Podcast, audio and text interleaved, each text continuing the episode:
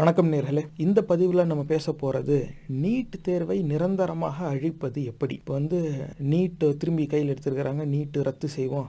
எங்களுக்கு வாக்களிச்சா நீட்டு நாங்கள் வந்து ஆட்சிக்கு வந்ததுக்கு அப்புறம் ரத்து செஞ்சுருவோம் அப்படின்னு ஒரு கூட்டம் சொல்லிக்கிட்டு இருக்கு. ஆண்டுக்கு சராசரியாக பத்து குழந்தைங்க தற்கொலை பண்ணிக்கிட்டு இருக்கு. இந்த ஆண்டு வந்து பெற்றோரும் சேர்ந்து தற்கொலை பண்ணிக்கிற நிலைக்கு சூழ்நிலை கொண்டு போயிருச்சு.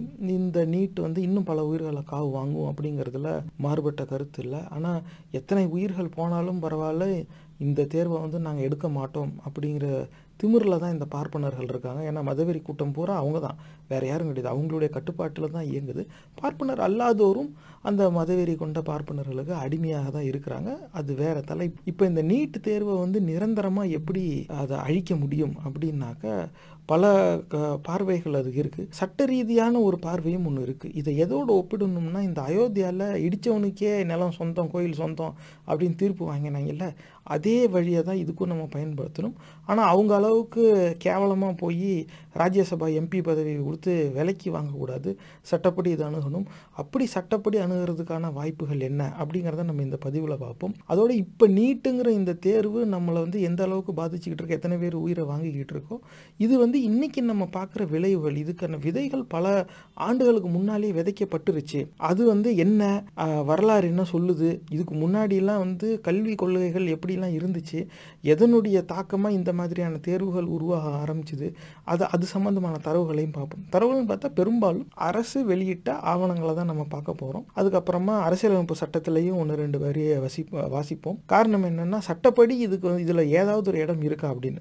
இதில் என் பார்வையில் நிறையா இடம் இருக்குது. ஆனால் என்ன மாதிரியான வாய்ப்பு இருக்குது அப்படின்னாக்க இதை நம்ம கொண்டு போய் நீதிமன்றத்தில் முறையாடணும்னா உடனே வ- நீதியரசர் வந்து ஆமாம் ஆமாம் நீங்கள் சொன்னது தான் சரி. இந்தாங்க வச்சுக்கோங்க நீட் இனிமேல் இருக்கக்கூடாதுன்னு உடனே ஆர்டர்லாம் கொடுத்துட மாட்டார். இது இன்னைக்கு வ வழக்கு தொடுத்து அது உடனே தள்ளுபடியாகும் தள்ளுபடி ஆகும். அதுக்கப்புறமா திரும்பி வழக்கு தொடுக்கணும் மேல்முறையீடு போகணும். அதுக்கப்புறமா அது கொஞ்சம் பல ஆண்டுகள் கிடப்பில் கிடக்கும். இப்படியே வச்சு தான் அதில் இழுக்கணும். ஆனால் தொடர் முயற்சி ஒன்று தேவை. நாற்பத்தைந்துலேருந்து அறுபது வயதுக்கு உட்பட்ட அறிவுகட்ட முண்டங்கள் நீட்டுக்காக அந்த மாதிரி முயற்சியில் இவங்க இறங்கலை. இப்போதைக்கு எப்படி வாங்க முடியும்? இப்போதைக்கு ஏன்னா ஆளுங்கட்சி இல்லை அந்த அரசுடைய வழக்கறிஞராக இருப்பாங்க. அப்போதைக்கு அவங்களுக்கு கொடுத்த மேண்டேட்டை மட்டும்தான் அவங்க செய்வாங்க. ஒட்டுமொத்தமான சமூக நலன் கருதி யாரும் இங்கே செயல்படலை. அதனால தான் நாற்பத்தைந்துலேருந்து அறுபது வயதுக்கு உட்பட்ட அறிவுகட்ட முண்டங்கள் அவங்க கடமையை ஒழுங்காக செஞ்சுருந்தாங்கன்னா இந்த நிகழ்ச்சியே வந்திருக்கிறதுக்கான வாய்ப்பு கிடையாது. இன்னையிலேருந்து முப்பது நாற்பது ஆண்டுகளுக்கு அப்புறமா ஐம்பது வயசில் ஒருத்தவங்க அதிகார வர்க்கத்தில் இருந்துக்கிட்டு நியாயமாக செயல்படணும்னா இதை பார்த்துக்கிட்டு இருக்க இளைய தலைமுறையினர் நீங்கள் அதாவது வருங்கால தலைவர்கள் உங்கள் கவனத்துக்கு இதை இப்பயே கொண்டு வரணும். ஏன்னா இது இப்போ இந்த வழக்கை தொடுத்து சட்ட ரீதியான நடவடிக்கை ஆரம்பித்தாதான் என் பார்வையில் குறைஞ்சது ஒரு இருபது முப்பது ஆண்டுகளுக்கு அப்புறமாவது ஒரு ஒரு ரிஃபார்ம் ஒன்று வரும். அதில் தான் இந்த மாதிரி அநியாயமாக நடத்தப்படுற தேர்வுகள்ங்கிறது முற்றிலுமாக அழிந்து மறுபடியும் அந்த மாதிரி ஒரு தேர்வு வராத ஒரு சூழ்நிலை பிறக்கும். அதுதான் தீர்வு. நீட்டு ரத்துங்கிறத மட்டுமே வச்சு நம்ம உடனே தீர்வுன்னு நம்ம பார்த்துடக்கூடாது. பேர் வந்து செயல்பாடு நோக்கம். ஆரம்ப புள்ளி வந்து நீட்டு தேர்வை எப்படி அழிக்கிறது அப்படிங்கிறது. ஆனால் அதுக்கு உண்மையான நிரந்தர தீர்வு என்னன்னாக்க நீட்டு மாதிரி எந்த தேர்வுமே வந்துடக்கூடாது. அதுக்கான ஒரு தீர்ப்பை வந்து நம்ம உச்சநீதிமன்றம் வரைக்கும் போய் வாங்க வேண்டிய அவசியம் இருக்குது இதுக்கு என்னெல்லாம் தரவுகள் இருக்குது எந்த கண்ணோட்டத்தில் இதை சட்ட ரீதியாக அணுகலாம்? எப்படி நம்மளுடைய உரிமைகள் பறிபோய்கிட்டு இருக்குது அப்படிங்கிறத நம்ம தரவுகளோட பார்ப்போம் முதல்ல உங்கள் கவனத்துக்கு கொண்டு வர விரும்புறது இந்த நீட் தேர்வு அப்படிங்கிறது இந்த சிபிஎஸ்இ சிலபஸ் அதாவது என்சிஆர்டின்னு ஒரு இயக்கம் இருக்குது அவங்க பரிந்துரையில் உருவாக்கப்படுற ஒன்று அந்த சிபிஎஸ்சி சிலபஸில் தான் இந்த நீட் தேர்வு இருக்குது. ஒரு ஒரு மாநிலத்துக்கு ஒரு ஒரு ஸ்டேட் போர்டு வந்துருச்சு. ஒரு சில மாநிலத்தில் சிபிஎஸ்சி தான் ஸ்டேட் போர்டு. அப்போ அந்த மாநிலத்தை பொறுத்த வரைக்கும் பிள்ளைகள் வந்து பள்ளிக்கூடத்தில் என்ன புத்தகம் படிக்கிறாங்களோ அதுவே தான் இந்த நீட் தேர்வுக்கும் பயன்பாட்டில் வருது. அந்த பாடத்திட்டத்தின் அடிப்படையில் தான் அந்த தேர்வுக்கான வினாத்தாலும் அவங்க உருவாக்குறாங்க. அப்போ அப்படி இருக்கும்போது எந்த பிரச்சனையும் கிடையாது. அவங்களுக்கு அது இதே புத்தகம் தான் அப்படின்னு இருக்குது ஆனால் இதுவே மா வே மாநில அளவில் வேறொரு கல்வி திட்டத்தில் ம மாணவர்கள் படித்து வந்தாக்க ஆண்டு முழுக்க அவங்க தேர்ச்சி பெறறதுக்கு ஒரு புத்தகத்தை படிச்சுட்டு அந்த தேர்வில் தேர்ச்சி பெற்ற பிறகு நீட்டுக்காக புதுசாக இன்னொரு புத்தகத்தை எடுத்து படிக்க வேண்டிய ஒரு அவசியம் ஆகுது. அப்போ இதுக்கு வந்து இந்த தேர்வு பெரு போட்டித் தேர்வு தேசிய அளவில் நடக்குது. பல பேர் போட்டியிடுவாங்க. மருத்துவ அந்த இருக்கைகளும் வந்து கம்மியாக இருக்குது அப்படிங்கிறதுனால போட்டி கடுமையாக இருக்கிறதுனால ஆண்டு முழுக்க இவங்க படிக்கணும். அப்போ எல்லா ஒரு சிபிஎஸ்சியில் படிக்கிற பிள்ளைகள் வந்து ஒரே புத்தகத்தை மட்டும் படிச்சுக்கிட்டே இருந்தால் போதும் அவங்க அடுத்து போய் நீட் எழுதிடலாம். ஆனால் சிபிஎஸ்சி இல்லாமல் வேறு சிலபஸில் வேறு பாடத்திட்டத்தில் படிக்கிறவங்க ஸ்டேட் போர்டு இந்த மாதிரி படித்து வரவங்களுக்கு ரெண்டு புத்தகத்தை படிக்கிற மாதிரி இருக்குது இது அவர்களின் அடிப்படை உரிமையை மறுக்குது அவங்களுக்கு. இது வந்து ஒரு நியாயமான தேர்வு கிடையாது. இந்த அடிப்படையிலேயே ஒரு கோரிக்கையை வைக்கணும். பல கிரவுண்ட்ஸ் நம்ம வந்து நீதியரசர் முன்னாடி வைக்கணும். பல காரணங்கள் பல கண்ணோட்டத்தில் நம்ம சொல்லணும். இப்படி ஒன்று இருக்குது இந்த இடத்துல எங்கள் உரிமைகள் மறுக்கப்படுது. அதில் முதல் க கண்ணோட்டம் எதை நம்ம வந்து நீதியரசர் க பார்வை கொண்டு வரணும்னாக்கா ஆண்டு முழுக்க ஒரு புத்தகத்தை படிச்சுட்டு அதுக்கப்புறமா அந்த பன்னெண்டாம் வகுப்பு தேர்வு முடிஞ்சதும் அதுக்கப்புறம் நீட்டுக்காக வேற ஒரு புத்தகத்தை படிக்க வேண்டிய அவசியம் வருது. இந்த அவசியம் நாடு முழுக்க இருக்கிற அனைத்து மாணவர்களுக்கும் இருக்குதா? அப்படி இல்லாத பொழுது இது ஒரு இது எல்லா மாணவர்களையும் சமமாக கருதலையே? அப்படி ஒரு அநியாயமான தேர்வு சட்டவிரோதமான ஒரு தேர்வாச்சே? இப்படி ஒரு தேர்வை எப்படி திணிக்க முடியும்? இதில் எங்கள் அடிப்படை உரிமைகள் பாதிக்கப்படுது அப்படிங்கிறது ஒன்று ரெண்டாவது இப்போ இந்த சிபிஎஸ்சி கரிக்குலம் இது twenty twenty three twenty four இந்த நிகழ்ச்சியை பாட்காஸ்ட்டில் கேட்டுக்கிட்டு இருக்கவங்க இந்த தரவுகளை கண்ணால் பார்க்கணும் அப்படின்னாக்கா என் பகுத்தறிவு பாட்காஸ்ட் அப்படிங்கிற யூடியூப் சேனலில் நீங்கள் வந்து பாருங்கள் நான் அந்த ஸ்க்ரீன்லேயே அதை நான் காட்டுறேன். இப்போ இந்த இதெல்லாம் வந்து சிபிஎஸ்சி இணையதளத்திலேருந்தே எடுத்தது தான். அங்கே வந்து curriculum for the academic year twenty twenty three twenty four அப்படின்னு சொல்லி வெளியிட்டிருக்காங்க. அதில் உங்கள் கவனத்துக்கு கொண்டு வர விரும்புறது என்னென்னா லாங்குவேஜஸ் இந்த செகண்டரி கரிக்குலம் இப்போ நம்ம பார்த்துக்கிட்டு இருக்கோம். நைன்த் டென்த்து அந்த லாங்குவேஜஸ் அப்படிங்கிற பிரிவில் பார்த்தா Arabic Assamese Bahasa Melayu Bengali Bhoti Bhutia Bodo English language and literature English communicative French German Gujarati Gurung Hindi course A Hindi course B Japanese Kannada Kashmiri Kokborok Lepcha Limbu Malayalam Manipuri Marathi Mizo Nepali Odia Persian Punjabi Rai Russian Sanskrit Sanskrit communicative Sindhi Spanish Sherpa Tamang Tamil Tangkhul Telugu AP Telugu Telangana Tibetan Thai Urdu course A Urdu course B. இப்படி இந்த மொழிகள்லாம் வச்சுருக்குறாங்க.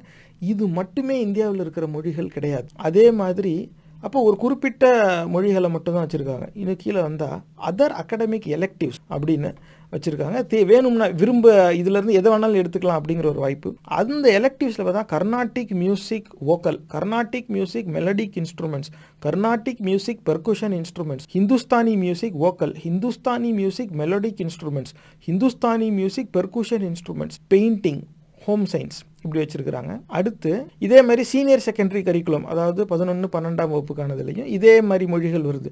Arabic Assamese Bengali Bhoti Bhutia Bodo French German இதே இது அப்படியே திரும்பி ஹிந்தி கோர்னு ஒன்று இருக்குது Hindi elective English core English elective Japanese Kannada Kashmiri இந்த மாதிரியான மொழிகள் எல்லாமே வருது. இதுவும் வந்து ஒரு குறிப்பிட்ட மொழிகள் தான். வெளிநாடு மொழி கூட இதில் அடங்கியிருக்கு இந்திய மொழிகள்லேயும் ஒரு சிலது தான் இருக்குது இந்த சீனியர் செகண்டரி கரிக்குலமில் அகடமிக் எலக்டிவ்ஸ் அப்படிங்கிற அந்த ஆப்ஷனல் சப்ஜெக்ட் என்னவா இருக்குது அது மாதிரி தான். Accountancy biology biotechnology business studies Carnatic melodic Carnatic vocal Carnatic percussion chemistry computer science economics engineering graphics entrepreneurship fine arts dance geography Hindustani melodic Hindustani percussion Hindustani vocal history home science informatics practices knowledge tradition practices India legal studies mathematics applied mathematics NCC physical education physic இப்படி தான் கொடுத்து வச்சிருக்காங்க. அப்போ மொழிகள் அப்படிங்கும்போது அனைத்து மொழிகளுக்குமான வாய்ப்பு இந்த சிபிஎஸ்சி பாடத்திட்டம் தரலை. நாங்கள் இந்தந்த மொழியை இதுக்குள்ளே வச்சிருக்கிறோம். நீ இந்த மொழிக்குள்ளே நீ எதை வேணாலும் நீ தேர்வு செஞ்சு நீ படிச்சுக்கலாம். இதில் உன்னுடைய மொழி இல்லாட்டினாக்க வாய்ப்பில்லை. இதுலேருந்து தான் நீ ஒன்று எடுத்தாகணும் அப்படிங்கிறாங்க. இந்த இடத்துலையே வந்து அடிப்படை உரிமைகள் வந்து மறுக்கப்படுது. பாடத்திட்டத்தில் ஒன்றும் இல்லை. இவங்க பாடத்திட்டம் இவங்க என்ன வேணால் வச்சுக்கலாம். ஆனால் இப்படி அனைத்து மொழிகளையும் உள்ளடக்காத ஒரு பாடத்திட்டத்தை அடிப்படையாக கொண்ட எந்த பொதுவான தேசிய அளவு போட்டித் தேர்வும் நியாயமானதாக இருக்காது. நீ வந்து என்னுடைய மொழியை உள்ளே சேர்க்கவே இல்லை. அப்படி இருக்கும்போது நான் நான் வந்து இந்த சிலபஸில் தான் நீ ஒரு எக்ஸாம் வைப்பேன்னாக்க நான் இந்த சிலபஸில் தான் நான் தேர்ச்சி பெறணுங்கிற ஒரு கட்டாயத்துக்கு நான் தள்ளப்படுறேன். சிபிஎஸ்சியில் நான் படிக்கலைன்னா என்ன இதில் பாஸ் பண்ண முடியாது. சரி நான் நான் வேறு இதிலே படிச்சுக்கிறேன். நான் நீட்டுக்கு வேறு தனியாக படிச்சுக்கிறேன்னாக்க இன்னொரு புத்த புத்தகத்தை தான் நான் எடுத்து படிக்கணும். நான் மட்டும் ரெண்டு புத்தகம் படிக்கிற மாதிரி இருக்குது சரி நான் இப்போ சிபிஎஸ்சியில் சேர்றேன்னா என்னுடைய மொழி அங்கே கிடையாது. அப்போ அனைத்து மக்களின் மொழிகளையும் உள்ளடக்கமாக வைக்கா வச்சுக்காத ஒரு பாடத்திட்டத்தின் அடிப்படையில் ஒரு தேர்வு கொண்டு வருவது என்பதே அநியாயம். இது மொழியின் பார்வையில். இன்னொரு பார்வை என்ன இருக்குதுன்னா இசை கலை இதில் சேர்த்துருக்காங்க. இசை Carnatic melody Carnatic vocal Carnatic percussion கர்நாட்டிக்கில் vocal percussion இருக்குது. அதுக்கப்புறமா ஹிந்துஸ்தானிலே ஓக்கல் பெர்குஷன் இருக்குது பார்ப்பனர்கள் பழகுற இசை வந்து வாய்ப்பாட்டாக இருந்தாலும் சரி க- ஆத்திய இசையாக இருந்தாலும் சரி வடநாட்டவருக்கும் சேர்த்து தென்னாட்டவருக்கும் சேர்த்து இந்த கர்நாட்டிக் இந்துஸ்தானின்னு இருக்குது. இது பிட்ஸ் பிலானியில் கூட ஹிந்துஸ்தானி ஒன் ஹிந்துஸ்தானி டூன்னு சொல்லி செமஸ்டரில் எலக்டிவ் எடுத்துக்கிட்டு இருக்காங்க. இன்ஜினியரிங் கோர்ஸில் உனக்கு என்னத்துக்கு தபலா அப்படின்னாக்க தெரியாது. ஆனால் அதெல்லாம் இருக்குது ஆனால் அதே பிட்ஸ் பிலானியில் பறை இசை இருக்கா நமக்கு தெரியாது. எத்தனையோ மக்கள் இசை இருக்குது. இந்த இந்த நாட்டில். ஆனால் அத்தனை க- இசைகளும் இதில் வந்து அடங்கியிருக்கானா கிடையாது. இசைன்னு ஒன்று வச்சுட்டு அந்தந்த எ- எந்த இசை வேணாலும் இருக்கட்டும்னு சொல்லி இவங்க விட வேண்டியதானே? இப்போ ஒரு இடத்துல ஒரு பள்ளி இயங்குது ஒரு ஊரில். அந்த ஊரில் வந்து இசைன்னு ஒன்று இருக்கணும்னு சிபிஎஸ்சியில் வந்து வரையறை இருக்குது அப்போ இசைங்கிற ஒரு பாடம் அங்கே இருக்கணும். அதுக்குன்னு ஒரு வாத்தியார் இருக்கணும். அந்த ஊரில் அவங்களுக்கு கிடைச்சது அந்த ஊர் மக்கள் இசை கலைஞர்கள் தான் இருப்பாங்க. அந்த ஊர் மக்கள் இசை தான் அந்த இடத்துல பள்ளிக்கூடத்தில் கற்றுக் கொடுப்பாங்க. வேணும்னாக்கா அந்த நிர்வாகம் அதுக்கப்புறமா ஆள் வச்சு இல்லை நாங்கள் வந்து வெஸ்டர்ன் ட்ரம்ஸ் தான் சொல்லிக் கொடுப்போம் அப்படின்னா நீங்கள் வெஸ்டர்ன் மியூசிக் ப பழகுனவங்கள வேலைக்கு வச்சு அவங்க வந்து வெஸ்டர்ன் மியூசிக் கூட சொல்லி கொடுத்துக்கிட்டோம். அது பெருசு இல்லை. ஆனால் Carnatic vocal Carnatic percussion Hindustani vocal Hindustani percussion அப்படின்னு பார்ப்பனர்களுக்கு மட்டுமே இருக்கிற அந்த விஷயம் அவங்க அதில் அதில் வந்து அதில் ஒரு தாலாட்டு இருக்கா? என்னைக்காவது கேட்டிருக்கீங்களா? கர்நாடிக் மியூசிக்கில் தாலாட்டு ஒரு ஒப்பாரி அப்படிலாம் எதுவும் இருக்காது. இதெல்லாம் வந்து மண்ணின் மைந்தர்கள் மக்கள் இசையில் மட்டும்தான் வரும். இதெல்லாம் வந்து மக்கள் அவங்களுடைய வாழ்வியல்லே கலந்த ஒன்று ஆனால் அதெல்லாம் அது கிடையாது. கடைசி வரைக்கும் ஏதாவது ஒன்று ரெண்டு சாமியை பிடிச்சிக்கிட்டு அந்த சாமியை வாழ்த்தி பாடுறது. கடைசி இது மட்டும்தான் அதில் இருக்கும். அதே பாடும்போது அது ஒரு வேடம் மன்னிச்சு அது பக்கத்துலேயே ஆடுவாங்க. அது அவங்களுடைய டான்ஸாகவும் இருக்கும். அப்போ அவங்களுடைய கலாச்சார பழக்க வழக்கங்கள் வந்து வந்தேரிகளுடைய க கலாச்சார பழக்க வழக்கங்களுக்கும் இதில் இடம் இருக்குது ஆனால் மண்ணின் மைந்தர்களுடைய கலாச்சாரத்துக்கும் அவங்களுடைய கலைகளுக்கும் இங்கே இடம் இல்லை. ஃபோக் மியூசிக் அப்படின்னு சொல்லி ஒரு ஒரு படி போட்டு விட்டா என்ன?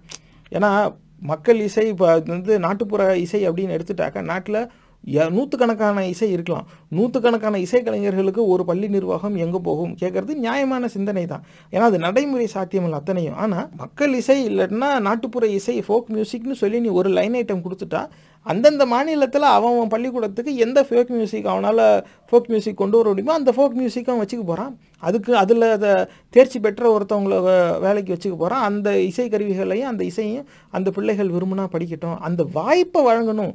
அந்த வா அப்படி வாய்ப்பை ஒரு இன்க்ளூசிவான ஒரு சிலபஸ் ஒரு பாடத்திட்டம் இருக்குமே ஆனால் அந்த பாடத்திட்டத்தின் அடிப்படையில் என்ன தேர்வு வந்தாலும் அது செல்லும். ஆனால் இப்படி இது ஒரு சிலருக்கான கலாச்சாரமும் மொழியும் மட்டுமே வந்து உள்ள அடக்கமாக வச்சிருக்கிற ஒரு பாடத்திட்டம். இந்த பாடத்திட்டத்தின் அடிப்படையில் ஒரு தேர்வை உருவாக்குறோம் தேர்வை கூட உருவாக்கட்டும். அதில் வந்து அதான் அவங்களோட தேர்வு அவங்க சிலபஸ் அவங்க என்ன வேணால் பண்ணட்டும். ஆனால் அந்த தேர்வை நாட்டில் இருக்கும் அனைத்து மாணவர்களுக்கும் பொதுவானது இது அவங்க இதில் தேர்ச்சி பெற்றே ஆகணும்னு சொல்கிறது ஒட்டுமொத்த மக்களின் உரிமைகளை மறுக்கும்படியான ஒரு செயலாக இருக்கும். இதில் அவங்களோட ரைட்ஸ் வயலேட் ஆகுது. எப்படியா சொல்கிற ரைட்ஸ் வயலேட் ஆகுது அப்படின்னா நம்ம அரசியலமைப்பு சட்டத்தில் ஆர்டிகிள் டுவெண்ட்டி நைன் பாருங்க. Protection of interest of minorities இது எந்த தலைப்பு கீழே வருதுன்னா கல்ச்சரல் அண்ட் எஜுகேஷனல் ரைட்ஸ் அப்படின்னு இருக்கு. அதில் கிளாஸ் டூ என்ன சொல்லுதுன்னா no citizen shall be denied admission into any educational institution maintained by the state or receiving aid out of state funds on grounds only of religion, race, caste, language or any of them. அதாவது இந்த நாட்டை சார்ந்த குடிமகன் யாருக்கும் எக்காலத்திலும் மதம் இனம் ஜாதி மொழி அடிப்படையில் கல்வி நிறுவனத்தில் அனுமதி மறுக்கப்படக்கூடாது அப்படின்னு இருக்கு அப்போ ஒரு பாடத்திட்டமே அனைத்து மொழிகளையும் அனைத்து இசை கலைகளையும் உள்ளடக்கமாக கொண்டுதல் அந்த இடத்துலயே அவன் நிராகரிச்சிடறான். பாடத்திட்டத்திலேயே வெளியே அனுப்பிடுறான். அப்படி அனைவரையும் உள்ளடக்காத ஒரு பாடத்திட்டத்தின் அடிப்படையில் அனைவருக்கும் பொதுவான ஒரு தேர்வை உருவாக்கி அதை அனைவரும் எழுதணும் அப்படிங்கிறது இந்த ஆர்டிகிள் டுவெண்ட்டி நைனில் இந்த இடத்துல உரிமைகள் இது இது எந்த உரிமையை இந்த நாட்டு குடிமக்களுக்கு உறுதி செய்யுதோ உறுதி கொடுக்குதோ அது வந்து மீறும்படியானது ஒரு செயலாச்சே. நீ ஃபோக் மியூசிக்னு இதில் வச்சுக்க அதுக்கப்புறமா எல்லா லாங்குவேஜும் வச்சுக்கோ. எனி அதர் ரீஜனல் லாங்குவேஜ் அப்படின்னு ஒரு டேப் கூட சேர்த்து விட்டுரு. அந்த எனி அதர் ரீஜனல் லாங்குவேஜை எந்த மாநிலத்தில் எந்த பள்ளிக்கூடம் அதை இன்வோக் பண்ணி யூஸ் பண்ணுதுங்கிறது அது அவங்கவுங்களுடையது இப்போ எந்த அதாவது பிராந்திய மொழிகள் அப்படின்னு சொல்லி ஒன்று வச்சிடலாம் ஏன்னா எத்தனை மொழிகள் இருக்குன்னு பார்த்தா ஒரு மொழி அதுக்குள்ளே உட்பிரிவுகள்லாம் இருக்கும். டயலெட்டுன்னு வரும். ஆயிரத்துக்கு மேலே போய் நிற்கும் அவ அது அவ்வளோத்துக்கும் வாத்தியார் எங்கேயா கண்டுபிடிப்பாங்க அப்படிங்கிற ஒரு கேள்வி வரதான் செய்யும். அதுக்கு பதிலாக பிராந்திய மொழிகள்னு போட்டு பெங்களூரில் ஒரு பள்ளிக்கூடம் இருக்குதுனாக்கா அவங்க கன்னடா வாத்தியார் வச்சு அவங்க பாடம் நடத்திக்கிட்டோம். இதே தமிழ்நாடுனாக்கா தமிழ் வாத்தியார் இருப்பாங்க அவங்கள வச்சு வச்சுக்கிட்டோம். ஆனால் இதே பெங்களூரில் தமிழ் வாத்தியார் கிடைக்கிறதும் இங்கே சென்னையில் இல்லை தமிழகத்தில் ஒரு கன்னட வாத்தியார் கிடைக்கிறதும் பெரிய கஷ்டம் கிடையாது. இவங்களுக்குள்ளே இருக்கும். ஒரிசாவில் இருக்கிறவங்க கன்னடமும் தமிழ் வாத்தியாரையும் தேடி போக வேண்டிய அவசியம் இல்லை. அவங்களுக்கு ஒடியா வாத்தியார் இருந்தால் போதும். அந்த அண்ட மேற்கு வங்காளம் இருக்குது அந்த பங்களா மொழி தெரிஞ்ச அந்த வாத்தியார் இருந்தால் போது இந்த பக்கம் அவதி ஹிந்தி வேற அப்படி தான் வச்சுக்கிட்டோம்.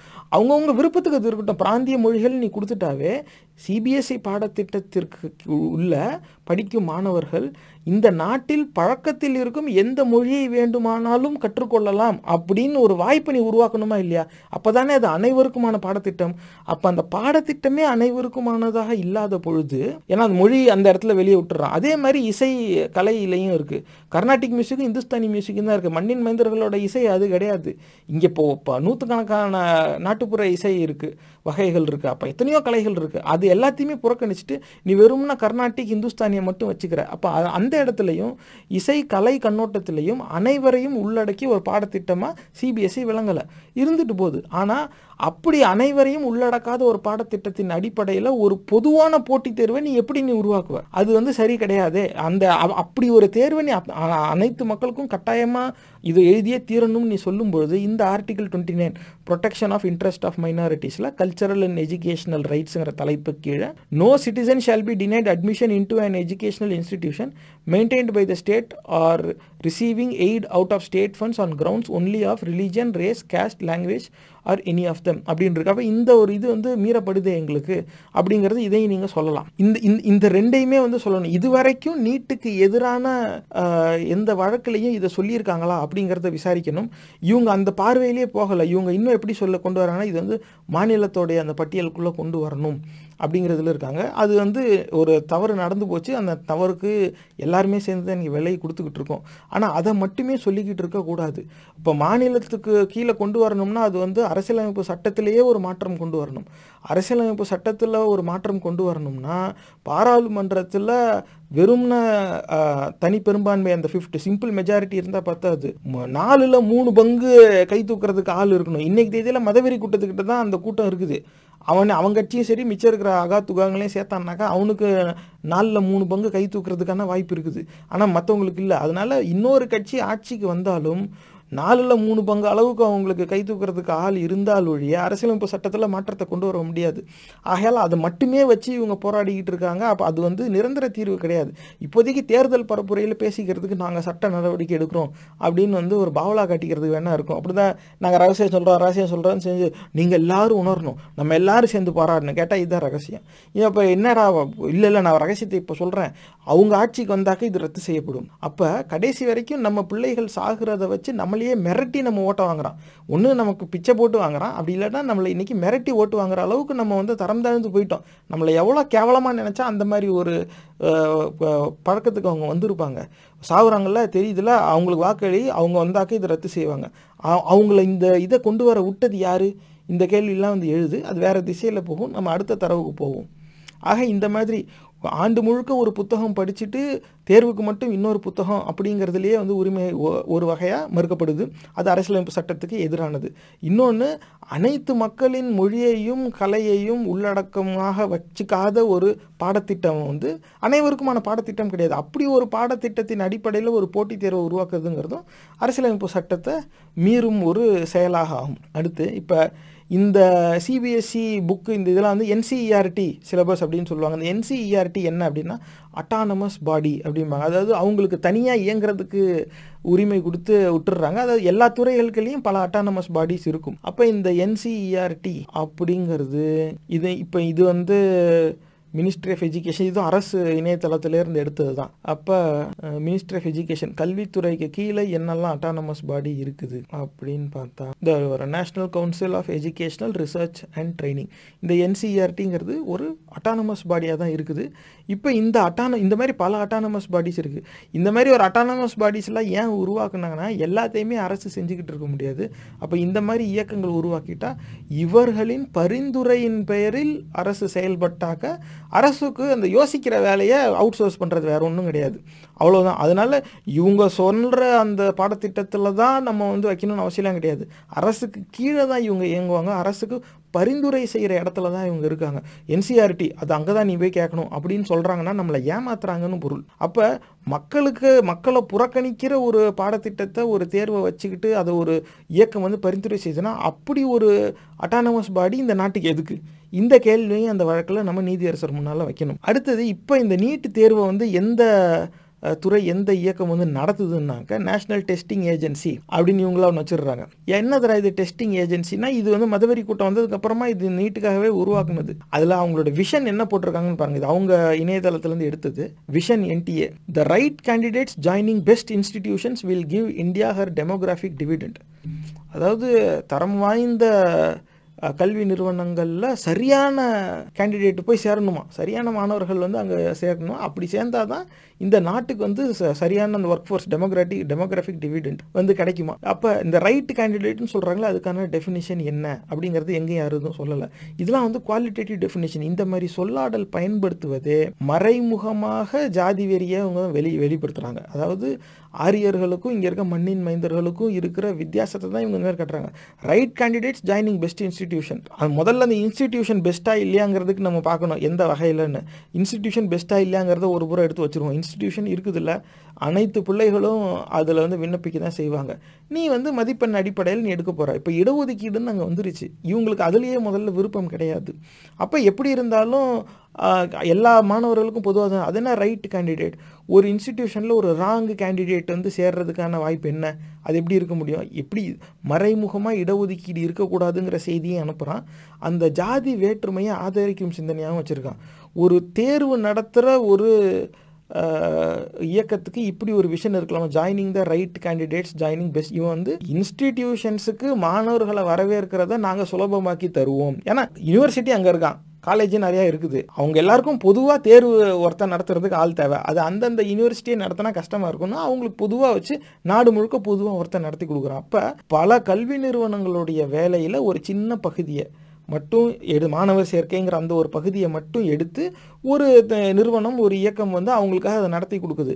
இது கல்வி நிறுவனங்களுடைய அந்த வேலை வலுவை வந்து சிறிதாக்குறதாகவும் அவங்களுடைய அந்த சுமையை வந்து கொஞ்சம் நாங்களும் சுமக்கிறோம். அது அந்த கல்வி நிறுவனங்களுக்கு ஒரு உதவியாக செய்கிறது தான் எங்களை இருக்கிறது தான் எங்களுடைய நோக்கம். அப்படி வேணால் இவங்க விஷன் வைக்கலாம். Right candidates joining best institution அப்போ இவங்களே முடிவு பண்ணுவாங்க யார் ரைட் கேண்டிடேட்டு இவனுங்களே முடிவு பண்ணுவாங்க யார் பெஸ்ட் இன்ஸ்டி எந்த இன்ஸ்டிடியூஷன்லையும் இந்த மண்ணின் மைந்தர்கள் படிக்கக்கூடாதுங்கிற எண்ணத்துக்காகவே இதை செய்கிறாங்க நேர்களே. ஏற்கனவே நம்ம வந்து படித்தா வேலை இல்லைங்கிற காலத்தை தாண்டி இன்றைக்கி படிக்கிறதுக்கு லோன் இல்லைங்கிற நிலைக்கு வந்துட்டோம். நாளைக்கு படிப்பே இல்லைங்கிற நிலையை நோக்கி போய்கிட்டு இருக்கோம். இதெல்லாம் அதுக்கு இதுக்கு ஒரு எடுத்துக்காட்டு. இப்போ யுக்ரைனில் வந்த மாதிரி நிலை இந்த நாட்டிலையும் வரதான் போகுது. இன்னைக்கு பல பேர் வந்து அதை பற்றி பேச மாட்டேங்கிறாங்க. குறிப்பாக நாற்பத்தி ஐந்துலேருந்து அறுபது வயதுக்கு உட்பட்ட அறிவுகட்ட முண்டங்களுக்கு இந்த உண்மை தெரியும். ஆனால் பேச மறுக்கிறாங்க. காரணம் அவங்க தட்டில் சோறு இருக்குது என் தட்டில் இருக்கிற சோறு மற்றவன் தட்டில் இல்லையேங்கிற எண்ணம் இருக்கிறவனுக்கு தான் இந்த வழி தெரியும். புரியுதுங்களா? அதனால தான் நான் சொல்கிறேன் வருங்கால தலைவர்கள் இந்த நிகழ்ச்சியை நீங்கள் பார்த்துக்கிட்டு இருக்கீங்கன்னா இன்னையிலேருந்து முப்பது நாற்பது ஆண்டுகள் கழிச்சு நாற்பத்தி ஐந்துலேருந்து அறுபது வயதுக்கு உட்பட்டவர்களாக நீங்கள் இருப்பீங்க. அன்னைக்கு நீங்கள் இதெல்லாம் தகர் தெரியணும் எத்தனை ஆண்டுகள் இதில் இதை வந்து இதுதான் உண்மை இதுதான் சரின்னு நம்பினவன் தான் உங்களை சுற்றி இருப்பான். அதுக்கு நம்ம கடைசியில் வருவோம். இப்போ இதுதான் இந்த நேஷனல் டெஸ்டிங் ஏஜென்சி எவன் இதை செய்கிறானோ இந்த மாதிரி வச்சுருக்கிறான். அடுத்தது இந்த என்டிஏ அப்படிங்கிறத பாருங்க இந்த நேஷனல் டெஸ்டிங் எஜுகேஷன் ஏஜென்சி அவங்களோட அபவுட் செக்ஷன் அது அவங்க இணையதளத்திலேருந்து எடுத்தது தான் the ministry of education government of India has established the national testing agency as an independent autonomous and self sustained premier testing organisation under the societies registration act eighteen sixty for conducting efficient, transparent, and international standardized tests in order to assess the competency of candidates for admission to premier higher education institutions with a mission to improve equity and quality in education by developing and administering research based, valid, reliable, efficient, transparent, fair, and international level assessments. அஹ் பல சொல் பல சொற்கள் வந்து இதில் போடுறேன் உங்கள் கவனத்துக்கு நான் கொண்டு வர விரும்புறது இது என்ன மாதிரியான ஒரு இயக்கம் பார்த்தா அண்ட் இண்டிபெண்ட் அட்டானமஸ் அதாவது அவங்க தானே இயங்குவாங்க அவங்களுடைய ஆட்சி அவங்களே செஞ்சுக்குவாங்க அது ஒரு அட்டானமஸ் பாடி தான். And self sustained premier testing organisation under the societies registration act இப்போ சொசைட்டிஸ் ரெஜிஸ்ட்ரேஷன் ஆக்ட்னு ஒரு சட்டம் இருக்குது எயிட்டீன் சிக்ஸ்டி அதன் அடிப்படையில் பதிவு செய்கிறாங்க யார்? மதவெறி கூட்டம் கட்டுப்பாட்டில் இருக்கிற அரசு. இந்த சொசைட்டிஸ் ரெஜிஸ்ட்ரேஷன் ஆக்டில் ஒரு இயக்கத்தை வந்து பதிவு செய்ய வச்சு அந்த இயக்கத்துக்கிட்ட இந்த தேர்வு நடத்துகிற பொறுப்பு வந்து இங்கே கொடுக்குறாங்க. இந்த சொசைட்டிஸ் ரெஜிஸ்ட்ரேஷன் ஆக்ட் என்னங்கிறத பார்த்தாவே இது எப்படிப்பட்ட நிறுவனம் அப்படிங்கிறத நம்ம பார்த்துடலாம். அந்த societies registration act eighteen sixty அது என்னன்னு பார்ப்போம். இதையும் அரசு இணையதளத்துலேருந்து எடுத்தது தான் அந்த சட்டம் என்ன சொல்லுதுன்னா societies registration act eighteen sixty அதுவும் act number twenty one of year eighteen sixty and act for the registration of literary scientific and charitable societies இந்த சொசைட்டிஸ் ரெஜிஸ்ட்ரேஷன் ஆக்ட்டுங்கிறது இலக்கிய அறிவியல் தொண்டு நிறுவனங்களுக்கான பதிவு செய்கிறதுக்கான ஒரு சட்டம் தான். நாங்கள் வந்து தமிழ் வளர்ச்சிக்காக நாங்கள் பாடுபடுறோம் அப்படிங்கிறது. இல்லைன்னா நாங்கள் வந்து கணிதம் வளர்கிறதுக்காக படுறோம். நாங்கள் வந்து விஞ்ஞான ஆராய்ச்சி சம்மந்தமாக நாங்கள் ஒரு நிறுவனம் வச்சு நாங்கள் அதை வளர்க்கறதுக்கு முயற்சி செய்கிறோம் இல்லை நாங்கள் தொண்டு செய்கிறோம் அப்படின்னு இருப்பாங்கல்ல அந்த நிறுவனங்களுக்கு அவங்களுக்குன்னு ஒரு சட்டம் ஒன்று வரையறையை கொடுத்தாகணும்ல. ஏன்னா எந்த சட்டமும் இல்லாமல் எந்த வரையறையும் இல்லாமல் ஒரு இயக்கத்தை செயல்பட விட முடியாது. அப்படிப்பட்டவங்களுக்காக இதை வந்து போட்டது. அதுக்கு கீழேயும் வந்து இந்த இடத்துல இங்கே எப்படி போகிறாங்கன்னா whereas it is expedient the provision should be made for improving the legal condition or societies established for the promotion of literature science or fine arts or for the diffusion of useful knowledge the diffusion of political education and for charitable purposes. அதாவது promotion of literature science and fine arts அதாவது கலை இலக்கியம் இந்த மாதிரி அறிவியல் இதெல்லாம் வந்து ஊக்குவிக்கிறதுக்காக சில இயக்கங்கள் உருவாகுமே ஆனால் அந்த இயக்கங்கள் இந்த சட்டத்தின் அடிப்படையிலேயே பதிவு செய்யப்படும் அப்படிங்கிறது சட்டம் அப்போ literary scientific and charitable societies இந்த சொசைட்டிஸ் ரெஜிஸ்ட்ரேஷன் ஆக்டில் ஒரு இயக்கத்தை பதிவு செஞ்சு நேஷ்னல் டெக்னிக்கல் ஏ டெஸ்டிங் ஏஜென்சின்னு அதுக்கு ஒரு பெயர் சூட்டி அந்த நிறுவனத்துக்கிட்ட தான் இந்த தேர்வு நடத்துகிறத பொறுப்பை இவங்ககிட்ட கொடுக்குறான். இந்த மாதிரி வந்து தன்னார்வ தொண்டு நிறுவனங்கள்கிட்ட இந்த மாதிரியான வேலையை கொடுக்கறது என்பதே ஒரு சட்டவிரோத செயல். அந்த சொசைட்டியில் அரசு வந்து பங்கெடுத்துக்கிட்டாலுமே தப்பு. இந்த மாதிரி இது வந்து அதாவது கல்வியை தனியார் மயம் ஆக்காம தனியார் மயமாக்குறது எப்படின்னா அது இப்படி தான் நேரடியாக கொண்டு போய் மினிஸ்ட்ரி ஆஃப் எஜுகேஷன் அம்பானி நீ எடுத்துக்க. அப்படின்னா மினிஸ்ட்ரி ஆனால் அம்பானி மினிஸ்ட்ரி ஆஃப் எஜுகேஷன் பேர் சூட்டாமல் இந்த மாதிரி இவங்களா நீ ஒரு தன்னார்வ தொண்டு நிறுவனமாக ஒரு பதிவு செய். இந்த நான் நான் அரசு அரசுக்கு அந்த உரிமை இருக்குதுல்ல. எந்த இயக்கத்தை வேணும்னாலும் கூப்பிட்டு இவங்க எந்த பொறுப்பை வேணாலும் கொடுக்கலாம். அப்போ சொசைட்டிஸ் ரெஜிஸ்ட்ரேஷன் ஆக்டில் ஒரு இயக்கத்தை பதிவு செஞ்சு அந்த இயக்கத்துக்கிட்ட இந்த பொதுவான தேர்வு நடத்துகிற பொறுப்பை கொடுத்து வைக்கிது காரணம் என்னென்னா இது இந்த மாதிரி ஒரு தொண்டு நிறுவனத்துக்குள்ளே போயிட்டா அவங்க என்ன செய்யணும் எப்படி செய்யணுங்கிற முடிவை அவங்க தான் எடுப்பாங்க. வரவன் போகிறவெல்லாம் கேள்வி கேட்க முடியாது. அப்போ பாராளுமன்றத்தில் கேள்வி கேட்கும்பொழுது நாங்கள் எதுவும் பண்ண முடியாது. சொசைட்டிஸ் ரெஜிஸ்ட்ரேஷன் ஆக்டில் இருக்குது சட்டப்படி நீ அப்படி தான் நீ வேணால் சுப்ரீம் கோர்ட்டுக்கு போகும்போம் கடைசி வரைக்கும் இதை சொல்லியே தான் மறுப்பாங்க. அதுக்காகவே இப்படி செஞ்சுருக்காங்க நேர்களே. இது என் காரணம் என்னென்னா அது தன்னார்வ தொண்டு நிறுவனம் என்ன பூரா ஆர்எஸ்எஸ் ஆளுங்க மட்டும்தான் அங்கே இருப்பாங்க. அப்போ அவனுங்க வெறும்ன வர்ணத்தை மட்டுமே பார்த்து பார்ப்பனர்கள் மட்டுமே எப்படி படிக்கலாங்கிறதுக்கு என்னெல்லாம் செய்ய முடியுமோ அதை மட்டுமே செஞ்சுக்கிட்டு இருப்பாங்க. இது அதுக்காகவே உருவாக்கப்பட்டு இருக்குது அப்போ சொசைட்டிஸ் ரெஜிஸ்ட்ரேஷன் ஆக்டில் பிரச்சனை இல்லை. அதில் வந்து இவங்க ஒரு இயக்கம் பதிவு செஞ்சதும் பிரச்சனை இல்லை. அந்த இயக்கத்துக்கிட்ட இந்த மாதிரி பொதுவான நம்ம தேசிய அளவில் நடக்கிற பொதுவான போட்டித் தேர்வை நடத்துகிற பொறுப்பை அந்த மாதிரியான ஒரு தொண்டு நிறுவனத்துக்கிட்ட கொடுக்கக்கூடாது. இது வந்து கல்வித்துறை தான் கையில் வச்சுருக்கணும். ஒன்று அந்தந்த பல்கலைக்கழகத்துக்கிட்ட கொடுத்துடணும். எல்லாமே இதுதான் இதுதான் கொஸ்டின் பேப்பர் இதுதான் உன்னோட ஆன்சர் புக்கு இந்தா பிடிச்சிக்க உன்னோடது எத்தனை வேணும்னு கேட்டு வாங்கிக்க. இதை கொடுத்து நீ என்கிட்ட சப்மிட் பண்ணிடு அவ்வளோதான் அப்படி கொடுத்து வாங்கணும். அப்படி இல்லாட்டினாக்கா நீ எதுவும் செய்யாத நாங்களே எல்லாமே செஞ்சு தருவோம். உங்கள் இடத்துல வேணால் நீ வச்சு இந்த இதை நடத்திக்க எங்கள் ஆளுங்களே கூட வருவாங்க அப்படிங்கிற அளவு கூட போகலாம் எப்படி வேணாலும். ஆனால் எல்லா பல்கலைக்கழகத்துக்கும் அந்த மாணவர் சேர்க்கை அப்படிங்கிறத வந்து ஒரு பொதுவான ஒரு இயக்கம் செய்யுதுன்னா அந்த இயக்கம் வந்து கல்வித்துறையாக தான் இருக்கணுமே தவிர இந்த மாதிரி சொசைட்டிஸ் ரெஜிஸ்ட்ரேஷன் ஆக்டில் பதிவு செஞ்ச இயக்கம் இருக்கக்கூடாது. இதுவும் அரசியலமைப்பு சட்டத்துக்கு எதிரானது. இந்த மாதிரி ஒரு தன்னார்வ தொண்டு இயக்கத்துக்கிட்ட யாரோ ஒருத்தன் இப்போ நம்ம ஒரு பதினஞ்சு பேர் சேர்ந்து நம்ம வந்து சொல்லலாம் நம்ம வந்து ஏதாவது ஒரு க கலையை வளர்க்குறதுக்காக நாங்கள் பாடுபடுறோம். நாங்கள் வந்து ஒரு தன்னார்வ தொண்டு நிறுவனம் அப்படின்னு சொல்லி நம்மளும் நம்ம பதிவு செய்யலாம். அதுவும் இதே சொசைட்டிஸ் ரெஜிஸ்ட்ரேஷன் ஆக்டில் வரும். நம்மக்கிட்ட வந்து உடனே ஏ யாருமே இங்கேருந்து பாட்டு பாடவே கூடாது. இந்த தமிழ் திரைத்துறையில் எல்லா மியூசிக் டைரக்டரும் எங்ககிட்ட வந்து பதிவு செஞ்சால் மட்டும்தான் அவங்கள மியூசிக் டைரக்டராக எடுத்துக்கணும். அப்படிங்கிற இதை வந்து ச அரசு நம்மக்கிட்ட கொடுக்குமா? அப்படி கொடுக்காது. ஏன்? அது வந்து உரிமைகளை வந்து மீறும் செயலாகும். ஆனால் இந்த இடத்துல நம்மளுடைய உரிமைகள் மீறப்படுது கண் முன்னே மீறப்படுது. ஆனால் வேணும்னா நீ சட்டப்படி நீ நடவடிக்கை எடுத்து இதை முறியடிச்சுக்கன்னு சொல்லிட்டு அவன் உட்காந்துருக்கான் இப்படி ஒன்று இருக்கிறதே எவனும் பேசாமல் இருக்கிறாங்க. இது நாடை எங்கே கொண்டு போய் விடும்னு தெரியல. இப்போ வருங்காலத்தில் நம்ம நமக்கு அடுத்த தலைமுறையினர்லாம் படிக்கிறதா இல்லையா அப்படிங்கிற ஒரு கேள்வியாக இருக்குது காரணம் என்னென்னா இது வெறும் நீட்டு மட்டும் கிடையாது. நீட்டில் நீட்டின் அடிப்படையில் இந்த கலந்துரையாடல் நம்ம பேசிக்கிட்டு இருக்கோம். ஆனால் இது வெறும் நீட் கிடையாது. இதே மாதிரி எல்லா துறையிலையும் வரப்போகுது. அனைவருக்கும் கல்வி என்கிற சூழ்நிலையை ஒட்டுமொத்தமாக தகர் தகர்க்கும் செயல் இது. அப்போ இந்த மாதிரி இந்த மாதிரி ஒரு கூட்டத்துக்கிட்ட தான் டெஸ்டிங் கொடுக்குறான். இவன் யார் அதை டெஸ்ட் பண்ணுறதுக்கு அதுவும் இதுக்கு. நீ இந்தியன் மெடிக்கல் அசோசியேஷன் செஞ்சால் கூட பரவாயில்ல. நாங்கள் தான்ப்பா இந்த நாட்டுடைய மொத்த சுகாதாரத்துறைக்கும் பொறுப்பு. நாங்கள் தான் எல்லா மருத்துவருக்கான பாடத்திட்டத்தையும் நாங்கள் தான் உருவாக்குறோம். யார் மெடிக்கல் சிலபஸை உருவாக்குறானோ அவனே அதுக்கான என்ட்ரன்ஸ் டெஸ்ட்டை உருவாக்கணும்னா அது பரவாயில்ல. இவங்கிட்ட கொடுத்து இவன் தான் வந்து அதை டெஸ்ட்டை நடத்தணும் அப்படின்னாக்கா இவன் நினச்சபடி என்ன வேணால் செஞ்சுக்கிட்டு இருப்பான். அது காரணம் என்ன? பல லேயர் கொண்டு வரான். இந்த மாதிரி பல லேயர்ஸ் கொண்டு வந்துட்டாக்க சுலபமாக ஒரு விஷயத்தை உங்களால் எடுக்கவே முடியாது. அவங்களுக்கு தெரியுது. நான் எந்நேரமும் நம்ம ஆட்சியில் இருக்க மாட்டோம்.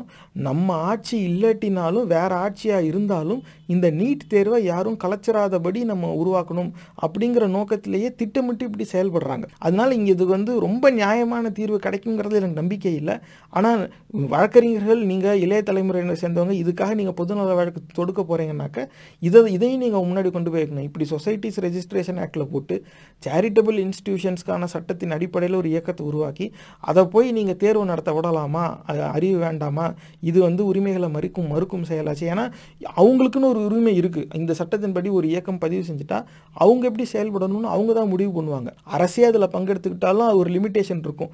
அந்த சொசைட்டிக்கு வெளியில் இருக்கிறவங்க வந்து அது எப்படிங்கிறத கேள்வி கேட்க முடியாது. அந்த உரிமையை அவங்களுக்கு அவங்களுக்கு ஒரு பாதுகாப்பு அந்த சட்டம் கொடுக்குது. அந்த அடிப்படையில் அவங்க எப்படி வேணால் என்ன வேணால் செய்வான் அப்படிங்கிறது ஏன் வைக்கிறான்னாக்கா போக போக போக போக இது வந்து முறுக்கிக்கிட்டே போவான். அப்போ இந்த பார்ப்பனர் அல்லாதோர் வந்து எப்படியாவது இந்த மறு மருத்துவத்துறைக்குள்ளே வர்றதை ஒட்டுமொத்தமாக நிறுத்திடணும் அப்படிங்கிற இதுக்கு ஏன்னா ஒரு காலகட்டத்தில் சமஸ்கிருதம் தெரிஞ்சிருந்தால் தான் மெடிக்கல் அட்மிஷனே உண்டு. அந்த இடத்துக்கு கூட்டிகிட்டு போகிறதுக்கான முயற்சி தான் இது. அடுத்த தரவு பாருங்க. இது சொசைட்டிஸ் ரெஜிஸ்ட்ரேஷன் ஆக்ட் அந்த சொசைட்டிஸ் ரெஜிஸ்ட்ரேஷன் ஆக்ட்லேயே கிளாஸ் டுவெல் இதையும் உங்கள் கவனத்துக்கு கொண்டு வர விரும்புகிறேன் societies enabled to alter extend or abridge their purposes whatever it shall appear to the governing body of any society registered under this act which has been established for any particular purpose or purposes that it is advisable to alter extend or abridge such purpose to or for other purposes within the meaning of this act.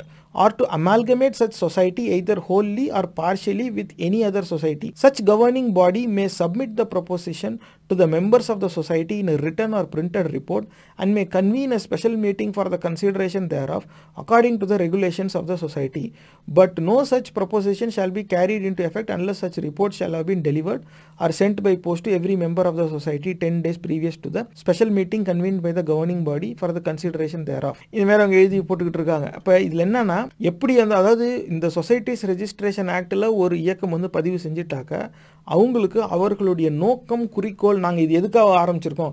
இதில் நாங்கள் என்ன செய்வோம்? அவங்களுடைய அந்த வரையறை அவங்க பைலாஸ்லாம் இருக்குதுல்ல இது அவங்க எப்போ வேணால் மாற்றிக்கலாம் இந்த உரிமை அவங்களுக்கு இருக்குது ஏன்னா நம்ம தன்னார்வ தொண்டு நிறுவனம் நம்ம நினைப்போம் நம்ம வந்து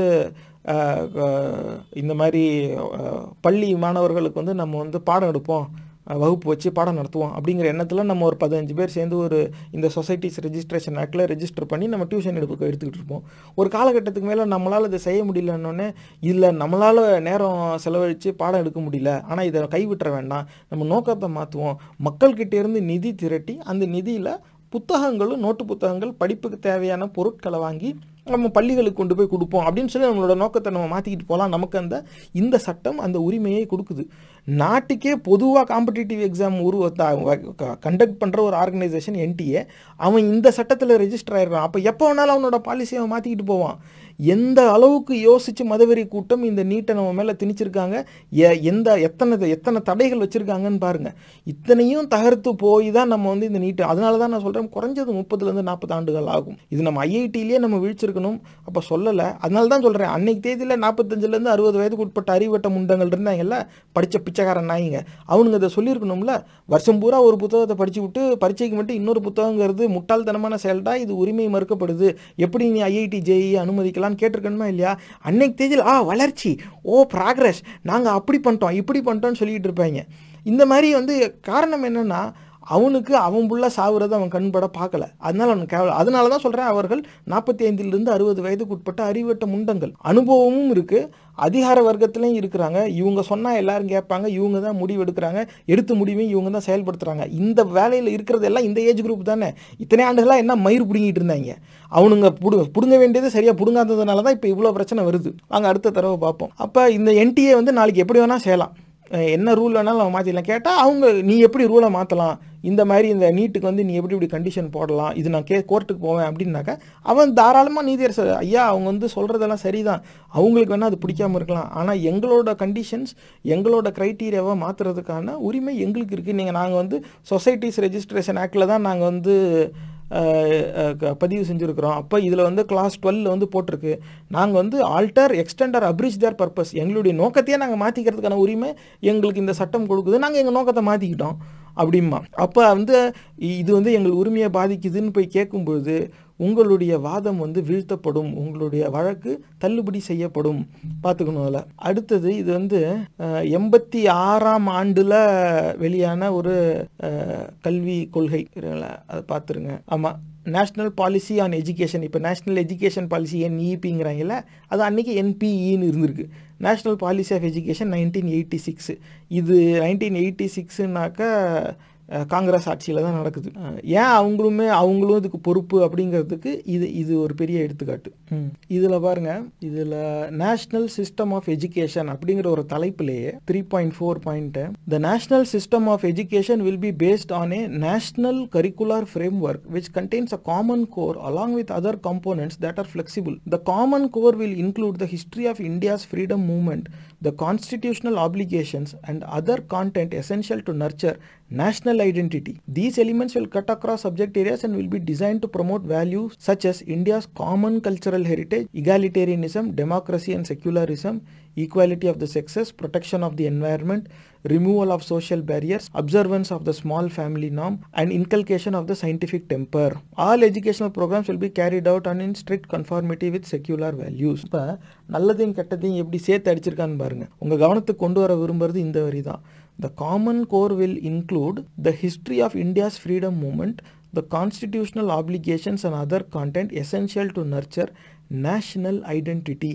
காங்கிரஸ் ஆட்சியிலேயே கல்விக் கொள்கைன்னு சொல்லி வெளியிடும்போது ஒரு தேசிய அடையாளத்தை ஊக்குவிக்கும் வகையில் அதை வலு சேர்க்கும் வகையிலே தான் கல்வி திட்டங்கள் வந்து உருவாக்கணும். அது நேஷ்னல் சிஸ்டம் ஒரு தேசிய திட்டம் ஒன்று தேவை. தேசிய அளவில் வரையறை தான் இருக்கணும். அந்தந்த பிராந்தியத்தின் மக்களின் வாழ்வியலுக்கு ஏத்தாப்புல கல்வி திட்டங்கள் உருவாக்கப்படணும். இதுதான் ஒரு ஜனநாயக முறையான ஒரு சிந்தனை. இதுதான் அனைத்து மக்களையும் உள்ளடக்கக்கூடிய ஒரு சிந்தனையாக இருக்க முடியும். தேசிய அளவில் வரையறை இருக்கணும். இந்த இந்த குறைஞ்சது இது இத்தனையாவது தெரிஞ்சிருக்கணும். இத்தனை வகுப்பு படிக்கிறதுக்குள்ள இந்த அளவுக்கு கணிதம் தெரிஞ்சிருக்கணும். இத்தனை வகுப்பு படிக்கிறதுக்குள்ள எழுத்துக்கள் தெரிஞ்சிருக்கணும். இத்தனை வகுப்பு வரும்போது இவங்களுக்கு எழுத்து கூட்டி வாசிக்க தெரிஞ்சிருக்கணும். இந்த மாதிரியான வரையறை வேணால் அவங்க வைக்கலாமே தவிர அந்த வரையறையின் அடிப்படையில் அந்தந்த மாநிலத்தை சார்ந்தவர்கள் அவர்கள் மக்களுக்கு ஏத்தாப்புல ஒரு பாடத்திட்டத்தை உருவாக்கி அப்படி தான் கொண்டு வரணுமே தவிர இதில் இதுல வந்து நேஷ்னல் சிஸ்டம் ஆஃப் அன்னைக்கே இந்த அயோக்கியத்தனத்தை நாங்கள் ஆரம்பிச்சிட்டாங்க. அதனால இன்னைக்கு தேதியில் காவி முண்டங்கள் என்ன செய்கிறாங்கங்கிறத மட்டுமே நம்ம பார்க்கக்கூடாது. வெள்ளை சொக்கா போட்டவனும் இதே அயோக்கியத்தனை தான் பண்ணியிருக்கான். என்னத்துக்கு நேஷனல் ஐடென்டிட்டி வருது. உண்மையில் ஐடென்டிட்டினா அவரவர் தாய்மொழி தானே அவங்கவுங்க ஐடென்டிட்டி இவங்க ஹிந்தி ஹிந்து ஹிந்துஸ்தான்னு சொல்லி ஒரு பரப்புரையை நடத்திக்கிட்டு இருக்காங்க. அந் அவங்களுக்கு பாதிக்காமல் சாமியை திட்டாமல் சமத்துவம் பேசணும். சாஸ்திரத்தை திட்டாமல் சமத்துவம் பேசணும். அந்த சாக்கடையோட வெளிப்பாடு தான் இது. இதுலேயே நல்லது கெட்டதையும் நல்லது இப்படி சேர்த்து போடுறான் பாருங்க. நர்ச்சர் நேஷனல் ஐடென்டிட்டிங்கிறத ஒன்று போட்டுவிட்டு அதுக்கப்புறம் equality of success protection of environment removal of social barrier அதில் சயின்டிஃபிக் டெம்பர் வேறு இருக்குதான் செக்யூலரிசம் அதான் மதசார்பின்மை இந்த மாதிரி இயற்கை வளங்களை பாதுகாக்கிறது இந்த மாதிரி எல்- பாலின வேறுபாடு இல்லாமல் இருக்கிறது இதெல்லாம் வந்து யார் எப்போ சொன்னாலும் ஏற்கிற தலைப்புகள் தானே. அது கூட வந்து நேஷ்னல் ஐடென்டிட்டியும் சேர்த்துக்கிட்டான் அப்போ எதையுமே முழுசாகவும் மறுக்க முடியாது முழுசாகவும் ஏற்றுக்க முடியாதுங்கிற ஒரு நிலையிலேயே வைக்கிறான். ஆனால் முழுசாக மறுக்க முடியாதுங்கிறதுக்காகவே ஏற்றுக்கிற ஒரு பழக்கத்துக்கு நம்ம கண்டிஷன் ஆயிருக்கும். இத்தனை ஆண்டு காலம் இதெல்லாம் அன்னைக்கு கேட்டிருக்கணுமே. அன்னைக்கு இருந்த படித்த அறிவுகட்ட முண்டங்கள் இது ஏன் கேட்கல? யாராவது பார்த்துருப்பான்ல என்ன யாருமே பார்க்கலையா? ஒரு அரசு வெளியிட்டதை ஆயிரத்தி தொள்ளாயிரத்தி எண்பத்தி ஆறில் என்ன பிடுங்கிட்டு இருந்தாங்க அன்னைக்கு தேதியில்? நாங்களாம் படிச்சிட்டோம் நாங்களாம் பெரிய ஆள் ஆகிட்டோம்னு சொல்லிட்டு இருந்தாலும் நைன்டீன் எயிட்டி சிக்ஸில் என்னடா மயிறு பிடுங்கிட்டு இருந்தீங்க? நேஷனல் ஐடென்டிட்டிங்கிற சொல்லாடலாம் வைக்கும் வைக்கும்போதே செருப்பு ஒன்று அவனை அடிச்சிருக்க வேண்டாம். எவன்டா அடிச்சேங்க? ஒன்னால் தாண்டா இன்றைக்கி நாங்கள் கத்திக்கிட்டு இருக்க வேண்டியதாக இருக்குது. எத்தனை பிள்ளைங்க அநியாயமாக உயிர் போயிருக்குது? உன் குடும்பத்துலேயும் சாவு வரும். அன்னைக்கு தான் உனக்கு அந்த வலி தெரியும். இந்த மாதிரி ஒரு இது வச்சுருக்கேன். இது வந்து காங்கிரஸோடைய ஆட்சியில் நடந்தது. அப்போ அவங்களும் இதே தான் நேஷ்னல் ஏன் நேஷ்னல் சிஸ்டம் ஆஃப் எஜுகேஷன் நீ ஏன் கொண்டு வரணும்? அதில் ஏன் எல்லாருக்கும் பொதுவானது ஒன்றுங்கிறது நீ எல்லோருக்கும் பொதுவான கல்வி வாய்ப்புக்கு தான் வரணும். அந்த மாதிரி தான் நீ கொண்டு வரணுமே தவிர நேஷ்னல் அப்ஜெக்டிவ் நீ கொண்டு வரலாம். அனைவருக்கும் கல்வி அப்படிங்கிறத நீ கொண்டு வரலாம். அதை விட்டுவிட்டு நேஷ்னல் சிஸ்டம் ஆஃப் எஜுகேஷன் சொல்லி போட்டுட்ருக்கான் அடுத்தது இது வந்து ஆயிரத்தி தொள்ளாயிரத்தி அறுபத்தி எட்டில் வெளியான இந்த கல்விக் கொள்கை இதுதான். இதுவும் ஆயிரத்தி தொள்ளாயிரத்தி அறுபத்தி எட்டுனாக்கா அப்பையும் வந்து காங்கிரஸ் ஆட்சி தான் இருந்துச்சு. காவி முண்டங்கள் கிடையாது வெள்ளை சொக்கா போட்டவங்க. அதில் டெவலப்மெண்ட் ஆஃப் லாங்குவேஜஸ் அப்படிங்கிற பிரிவில் மொழிகள் வந்து வளர்க்குறாங்களாம். அதில் வரும்போது என்ன போட்டிருக்கான் பாருங்க. பேஜ் ஃபார்ட்டியில் இருக்குது அது. Section B three language formula at the secondary stage the state government should adopt and vigorously implement the three language formula which includes the study of a modern Indian language preferably one of the southern languages apart from Hindi and English in the Hindi speaking states and of Hindi along with the regional language and English in the non Hindi speaking states. Suitable courses in Hindi and or English should be available in universities and colleges with a view to improving the proficiency of students in these languages up to the prescribed university standards. இப்போ மூன்று மொழி கொள்கைங்கிறது ஆயிரத்தி தொள்ளாயிரத்தி அறுபத்தி எட்டில் காங்கிரஸே வெளியிட்டிருக்கான். இது வந்து அப்போ மதவெறி கூட்டம் இன்னைக்கு வந்து இதை அமல்படுத்தி அது அவனுடைய மதம் சார்ந்த பரப்புரைக்கு அதை அவன் பயன்படுத்திக்கிறாங்கிறது வேற விஷயம். ஆனால் இதுக்கான விதை விதைச்சது யாரு? காங்கிரஸ் முண்டங்கள் தானே? அப்போ இது தெரிஞ்சும் நம்ம மாநிலத்தில் அந்த அந்த அசிங்கத்தில் போய் உறுப்பினர் இருக்காங்களா அவங்களாம் சோறு தான் திங்கிறாங்களா? நல்ல குடும்பத்தில் பிறந்து சோறு தின்னவனுக்கு இந்த மாதிரி கட்சி மேலெல்லாம் ஒரு ஆர்வம் வருமா? எப்படா நீங்களாம் அதில் போய் வேலை பார்க்குறீங்க? த்ரீ லாங்குவேஜ் ஃபார்முலான்னு அறுபத்தி எட்டுலேயே காங்கிரஸ் விட்டுருக்கான். அன்னைக்கு எங்கே போச்சு? இந்த எதிர்ப்பு. அன்னைக்கு இதெல்லாம் வந்து ஏன் செய்யலை? மாநில அளவில் அன்னைக்கு இங்கே எதிர்ப்பு உருவாச்சுங்கிறது ஒன்று ஆனால் அது வந்து சட்டிக்கு பயந்து அடுப்பில் குச்ச கதையாக தான் ஆச்சு. ஏன்னா அறுபத்தி ஏழில் காங்கிரஸ் வீழ்த்தப்பட்டு திராவிட முன்னேற்ற கழகம் வந்துச்சு. அன்னைக்கு சீக்கிரம் திராவிடத்துக்கிட்ட இன்னும் நம்மளால் மீண்டு வர முடியல. ஆனால் அன்னைக்கு இவங்களுக்கு எதிராக பேசுகிற மாதிரி குறைஞ்சது நடித்தாங்க அதில் அதில் மாறுபட்ட கருத்து கிடையாது. ஆனால் த்ரீ லாங்குவேஜ் ஃபார்முலா இன்னும் வச்சுருக்கான். அதில் சரி த்ரீ லாங்குவேஜ் ஃபார்முலாலாம் அப்படி என்னதான்ப்பா அநியாயம்? அப்போ அப்படியும் ஒன்று பார்க்கணும்ல. அதில் இவன் கொடுத்துருக்கிறத உன்னிப்பாக கவனிச்சாலே போதும். மெதுவாக வாசிக்கிறேன் கேளுங்க. Preferably one of the southern languages apart from Hindi and English in Hindi speaking states அதாவது தென்னிந்திய மொழிகளில் ஏதாவது ஒரு மொழி ஹிந்தியும் இங்கிலீஷும் தவிர ஏதாவது ஒரு தென்னிந்திய மொழியை ஹிந்தி பேசுகிற மாநிலங்களில் கற்கணும். அப்போ தென்னிந்திய மொழியையும் அவங்க மேலே திணிக்கிறாங்க தான். அதில் மாறுபட்ட கருத்து இல்லை. ஆனால் தென்னிந்திய மொழின்னு சொல்கிறேன் நீ எது வேணாலும். Preferably preferably one of the southern languages அது மலையாளமாக இருக்கலாம் கன்னடமாக இருக்கலாம் எதா வேணாலும் இருக்கலாம். அப்படி வைக்கிறான். ஆனால் and of Hindi along with regional language and English இந்த நான் ஹிந்தி ஸ்பீக்கிங் ஸ்டேட்ஸ் எங்கெல்லாம் ஹிந்தி பேசலையோ அங்கே ஹிந்தி தான். நீ நார்த் இந்தியன் லாங்குவேஜ்னு சொல்லிக்க ஏ எனக்கு மார்வாரி தான்ப்பா பிடிக்குது. எனக்கு அவதி பிடிக்குது. பக்கத்தில் கேரளாவில் அவங்க வந்து போஜ்புரி பிடிக்குது அப்படிம்பாங்க. நாங்கள் ஏதோ ஒன்று வட இந்திய வட இந்திய மொழியில் ஏதோ ஒன்று அப்படின்னு வட இந்தியாவுக்கு சொல்லும் பொழுது ஹிந்தி இங்கிலீஷ் இல்லாமல் ஏதாவது ஒரு தென்னிந்திய மொழின்னு தானே சொல்கிறேன் அப்போ தென்னிந்தியாவுக்கு சொல்லும் பொழுது உங்கள் மொழியையும் ஆங்கிலமும் இல்லாமல் ஏதாவது ஒரு வடநாட்டு மொழின்னு சொல்ல வேண்டியதானே? அப்போ அவன் விருப்பப்பட்டு படிச்சுக்க போகிறான் நான் மார்வாடினா மார்வாடி படிச்சுக்க போகிறான் மா மேவாரினா மேவாரி இப்போ கடுவாலி குமௌனி எது வேணாலும் படிச்சுட்டு போகிறான் நான் அது பங்களா படிச்சுக்கிட்டு போகிறோம் ஆனால் அதெல்லாம் அவனுக்கு இல்லை அவனுக்கு வந்து ஏதாவது ஒரு தென்னிந்திய மொழி நீ எடுத்துக்கப்பா. சாய்ஸ் இருக்குது நமக்கு வந்து ஏதாவது ஒரு வட இந்திய மொழி நீ ஹிந்தி தான் படிக்கணுங்கிறான். அப்போ ஹிந்தி திணிப்பு அன்னைக்கு தேதியிலேயே இவன் செஞ்சுருக்கான். இது காங்கிரஸ் தான் செஞ்சுருக்கு. இதுலேருந்து அவங்க மீண்டு வரவே மாட்டாங்க. அப்போ அதனால தான் சொல்கிறது ஒருத்தன் ஒருத்தன் மானுட குல எதிரினா இன்னொருத்தன் நம்ம இன துரோகி. இப்படி தான் இருந்திருக்காங்க. இன்னொரு அந்த ப்ரோக்ராம் ஆஃப் ஆக்ஷன் அப்படின்னு சொல்லி ஒரு ஆவணம். இது ஆயிரத்தி தொள்ளாயிரத்தி தொண்ணூற்றி ரெண்டு.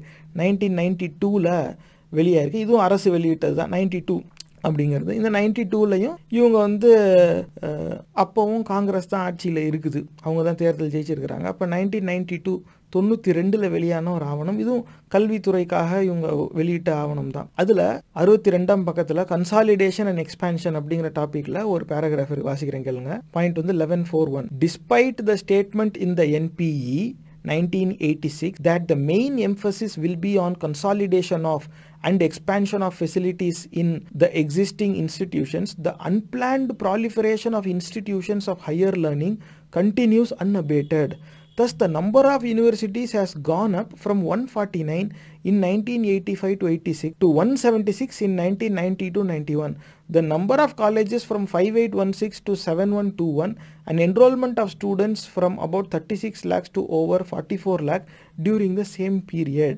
இதில் என்ன போடுறான்னா ஆயிரத்தி தொள்ளாயிரத்தி எண்பத்தி ஆறில் வெளியான போது அதில் வந்து நாங்கள் வந்து ஒருங்கிணைப்போம். நிறைய சிதறி கிடக்குது. இது எல்லாத்தையும் சேர்த்து இப்போ சிறிய பல்கலைக்கழகங்கள்லாம் சேர்த்து ஒரு பொதுவான பெரிய பல்கலைக்கழகமாக்குவோம் அப்படிங்கிறது அப்படிங்கிற ஒரு நோக்கத்தை அதில் எழு எழுதி வெளியிட்டிருந்தாலும் தொண்ணூற்றி ரெண்டில் இது வெளியார் ஆவணம் இல்லை இன்னைக்கு தேதியில் என்ன வருதுன்னா the unplanned proliferation of institution அதாவது திட்டமே போடாமல் கசகசன்னு கல்வி நிறுவனங்களை உருவாக்கிட்டாங்களாம் of higher learning institutes higher learning continues unabated ஒரு தடுப்பே இல்லாமல் பல உயர்கல்வி நிறுவனங்கள் வந்து உருவாயிடுச்சு அப்படின்னா நிறைய கல்வி நிறுவனங்கள் உருவானதை ஒரு கெட்டதாக ஒருத்தன் சித்தரிக்கிறான் அப்படின்னாக்க இதை விட ஒரு பெரிய அயோக்கியத்தனம் வேற என்னவா இருக்க முடியும்? இது அவ் இதுதான் பார்ப்பனியம். இந்த இதை பழகிறவன் தான் பார்ப்பனர். வேற யாரும் கிடையாது. அவனுங்க கடைசி வரைக்கும் இதுலேயே தான் இருக்காங்க பாருங்க. அறுபத்தி எட்டுலேருந்து தொண்ணூற்றி ரெண்டு வர இதோட மூணு டாக்குமெண்ட் பார்த்துட்டோம் எல்லாத்துலேயுமே சுற்றி சுற்றி இங்கே தான் வரான். நிறைய கல்வி நிறுவனம் வரட்டும். எத்தனை மக்கள் இருக்காங்களோ அத்தனை கல்வி நிறுவனம் வரட்டும். விருப்பம் இருக்கிறவன் படிச்சுட்டு போகிறான் நிறைய கல்வி நிறுவனம் நிறைய இருக்க இருக்கும். எல்லா நிறைய பேர் எல்லாரும் படிக்கிறதுக்கான வாய்ப்பு. எல்லாருக்கும் கல்வி கிடைக்கிறதுக்கு நிறைய நிறுவனங்கள் வேணும். ஒரே இடத்துல இருக்கக்கூடாது. நிறைய இடத்துல இருக்கணும். அப்போ எல்லா இடத்துலையும் போய் கல்வி நிறுவனம் ஆரம்பிக்கணும். அப்படி தானே ஒரு அரசு யோசிக்கணும். அவங்க சொல்கிறேன்னா அப்போ நைன்டீன் எயிட்டி சிக்ஸில் நான் சொல்லியும் இப்படி நடந்திருக்குங்கிறான். அப்போ நைன்டீன் எயிட்டி சிக்ஸ்லேயே இது எப்படியாவது குறைக்கணும் கன்சாலிடேட் பண்ணணும்னா சேர்க்கறது. இப்போ இன்னைக்கு தேதியில் ஆரம்ப பள்ளி ஓராசிரியர் ஈராசிரியர் பள்ளியெல்லாம் சா சாத்திவிட்டு நாங்கள் வந்து அதை பக்கத்தில் இருக்க மாவட்ட அளவில் இருக்க பெரிய உயர் நிலை பள்ளியில் இணைச்சிட்டோம் அப்படின்னு சொன்னாங்கல்ல அந்த வேலையை தான் அவனுங்க அன்னைக்கே செய்ய பார்த்துருக்காங்க. அப்படி எண்பத்தி ஆறில் சொல்லியிருந்தாலும் இன்னைக்கு தேதியில் வந்து நிறையா கல்வி நிறுவனங்கள் வந்துருச்சு. அது எப்படி எண்ணிக்கை எப்படி சொல்கிறான்னா எண்பத்தஞ்சு எண்பத்தாறு காலகட்டத்தில் நூற்றி நாற்பத்தி ஒன்பது நிறுவனங்களாக இருந்தது. தொண்ணூறு தொண்ணூற்றி ஒன்றில் நூற்றி எழுபத்தி ஆறு ஆயிருக்கு. ஒரு இருபத்தி ஏழு பல்கலைக்கழகங்கள் அதிகமாக வந்திருக்கு. அது உனக்கு பெரியதான் ஏன்டா இருபத்தி ஏழு யூனிவர்சிட்டி வந்ததும் உனக்கு ஒரு கஷ்டமாடா? இன்னும் இருபத்தி ஏழு வரணும்னு யோசிக்கணுமேடா. அவன் தானடா அரசு. மக்களுக்கான அரசு அவனாக தானே இருக்க முடியும். அப்போ எப்பேற்பட்ட அறிவுகட்ட முண்டங்களாக நம்ம இருந்திருக்கோம். இப்படிப்பட்ட கொடியவர்கள் நயவஞ்சகர்களுக்கு தானே நம்ம வாக்களிச்சிருக்கோம். அப்போ நமக்கு முந்தின தலைமுறையில் நாங்களாம் ஓட் போடுவோம். இந்த காலத்து ஜென்ரேஷன்லாம் ஓட்டே போடல செருப்பால் அடிப்பேன். கிளை. போல்ட்டுகளா நீங்கள் பிடுங்கின பிடுங்குதாண்டா இவ்வளவும். என்ன மயிருடா படிச்சீங்க நீங்களா உங்களோட கல்விக்காக பல தலைவர்கள் அவங்க வாழ்க்கையவே அர்ப்பணித்து உயிரை விட்டு கல்வி கிடச்சி அதில் நீங்கள் படித்து இந்த இதுதான் நீங்கள் பிடுங்கின லட்சணம். அதனால தான் சொல்கிறேன் இளைய தலைமுறையினர் வருங்கால தலைவர்கள் இந்த நிகழ்ச்சியை பார்த்துக்கிட்டு இருக்கவங்கக்கிட்ட தயவு செஞ்சு வயதான குறிப்பாக நாற்பத்தி ஐந்துலேருந்து அறுபது வயதுக்கு உட்பட்ட அறிவுகட்ட முண்டங்களோட பேச்சை கேட்காதீங்க. நாசமாக போயிடுவோம் அப்படி அப்படி கேட்டு தான் இந்த நிலையில் கொண்டாந்து விட்டுருக்காங்க. அதுவும் காலேஜஸ் வந்து five thousand eight சிக்ஸ்டீன்லேருந்து seven thousand one twenty one வந்துருச்சான் அதில் அண்ட் என்ரோல்மெண்ட் ஆஃப் ஸ்டூடெண்ட் வந்து முப்பத்தாறு லட்சத்துலேருந்து நாற்பத்தாறு லட்சத்து இடத்துக்கு வந்துருச்சான் இது எவ்வளோ நல்ல விஷயம்? இதை குறையா சொல்கிறதுனா எப்படி சொல்லணும்னா முப்பத்தி ஆறுலேருந்து நாற்பத்தி ஆறு லட்சத்துக்கு தான் மாணவர் சேர்க்கை வந்திருக்கு. இந்நேரம் ஒரு கோடியாவது போயிருக்கணும். அனைத்து பல்கலைக்கழகத்திலையும் எப்போ எத்தனை மாணவர்கள் இருக்கிறாங்கன்னு என்னன்னாலும் குறைஞ்சது ஒரு கோடி இருக்கணும் அது ஆண்டுக்காண்டு கூடிக்கிட்டே போகணும். அப்படிங்கிறத நோக்கமாக வச்சுருக்கிறதுல ஒரு மக்களுக்கான அரசாக இருக்க முடியும். ஆனால் எப்படி இவன் வெளியே விட்டுருக்கான் பாருங்க. இதே தான் இவனுங்களுக்கு வேலை. இந்த இப்படி தான் வந்து இது அப்போ இதுலேருந்து என்ன நம்ம புரிஞ்சுக்கலாம் அப்படின்னாக்கா திருப்பி திருப்பி இந்த ரெண்டு தேசிய கட்சியை நம்ம தேர்வு செஞ்சதுனாலேயே இவங்க கடைசி வரைக்கும் கட்சி கொள்கைங்கிறதுலாம் காங்கிரஸ் வெப்சைட்டில் போய் பாலிசி ஃபிலாசபி ஏதாவது கொள்கைக்குன்னு ஒரு டேப் இருக்கான்னு நீங்கள் நீங்கள் போய் பாருங்கள் அப்படிலாம் எதுவும் கிடையாது. பார்ப்பனியம் தான் அவனுங்க பாலிசி எதுவுமே பூரா பார்ப்பனர்கள் தான். எதாக இருந்தாலும் பிராமின் சாப்பிட்டது போக மிச்சம் சிந்தினது செதறினதுன்னு எதோ பொறுக்கி தின்னுங்க அதில் அதுக்கப்புறம் நாங்கள் Brahmin இல்லாட்டினாலும் we are also forward caste அப்படிம்பாங்க அந்த முண்டங்களுக்கு வந்து அப்படியே அவனுங்களோட சேர்ந்து போயிடும் ஏன்னா பார்ப்பனர்களோட சேர்ந்து போனால் புழைச்சிக்கலாம் அப்படிங்கிறதுக்காக. அவனே அண்டி நத்தி பிழைக்க வந்த ஆரிய வந்தேரி. அவங்களால நக்கி பிழைக்கிறதுக்கு நம்ம கூட இருக்கிறவனே இருக்கிறான். அப்போ வந்து எதிரி அவனாக இருந்தாலும் துரோகி தான் பாதி பிரச்சனைக்கு இன்றைக்கி காரணமாக இருக்கிறான்.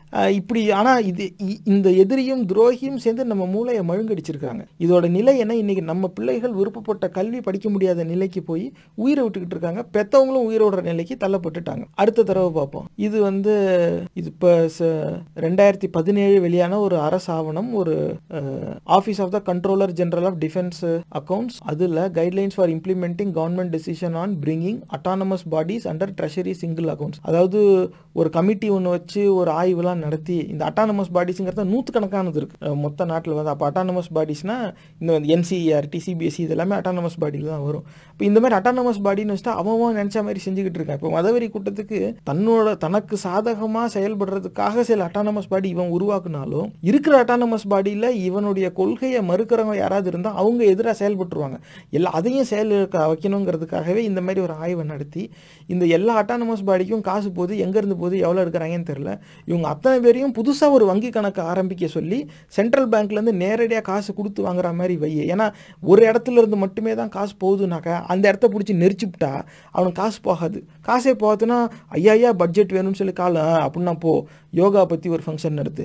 உடனே சாஸ்திரத்தை பற்றி நடத்து. இந்த சாமியாரை கூப்பிட்டு எல்லாம் காலில் விழுந்து நக்கி விழா ஃபோட்டோ எடுத்து எல்லாம் மாட்டிக்கிட்டு அதை கும்பிடுங்க. இந்த மாதிரிலாம் ஆர்டர் போடலாம். அப்போ தான் ஃபண்டு வரும். அப்போ தான் பட்ஜெட் அலோகேட் ஆகும். அவன் கடைசி வரைக்கும் சஃபாரி போட்டுக்கிட்டு ஃபோட்டோக்கு போஸ்ட் கொடுக்கணும்ல அந்த முண்டங்களை விட்டு வச்சது தான் இன்றைக்கி சமூகம் இந்த நிலைக்கு வந்திருக்கு. வருங்கால தலைவர்கள் இது நீங்கள் ஞாபகம் வச்சுக்கோங்க. வயசாயிடுச்சுங்கிறதுக்காக அவங்களுக்கு நம்ம கருணை காட்டவே முடியாது. அவங்க செய்ய வேண்டிய கடமையை அவங்க நூறு சதவீதம் செய்ய தவறி இருக்கிறாங்க.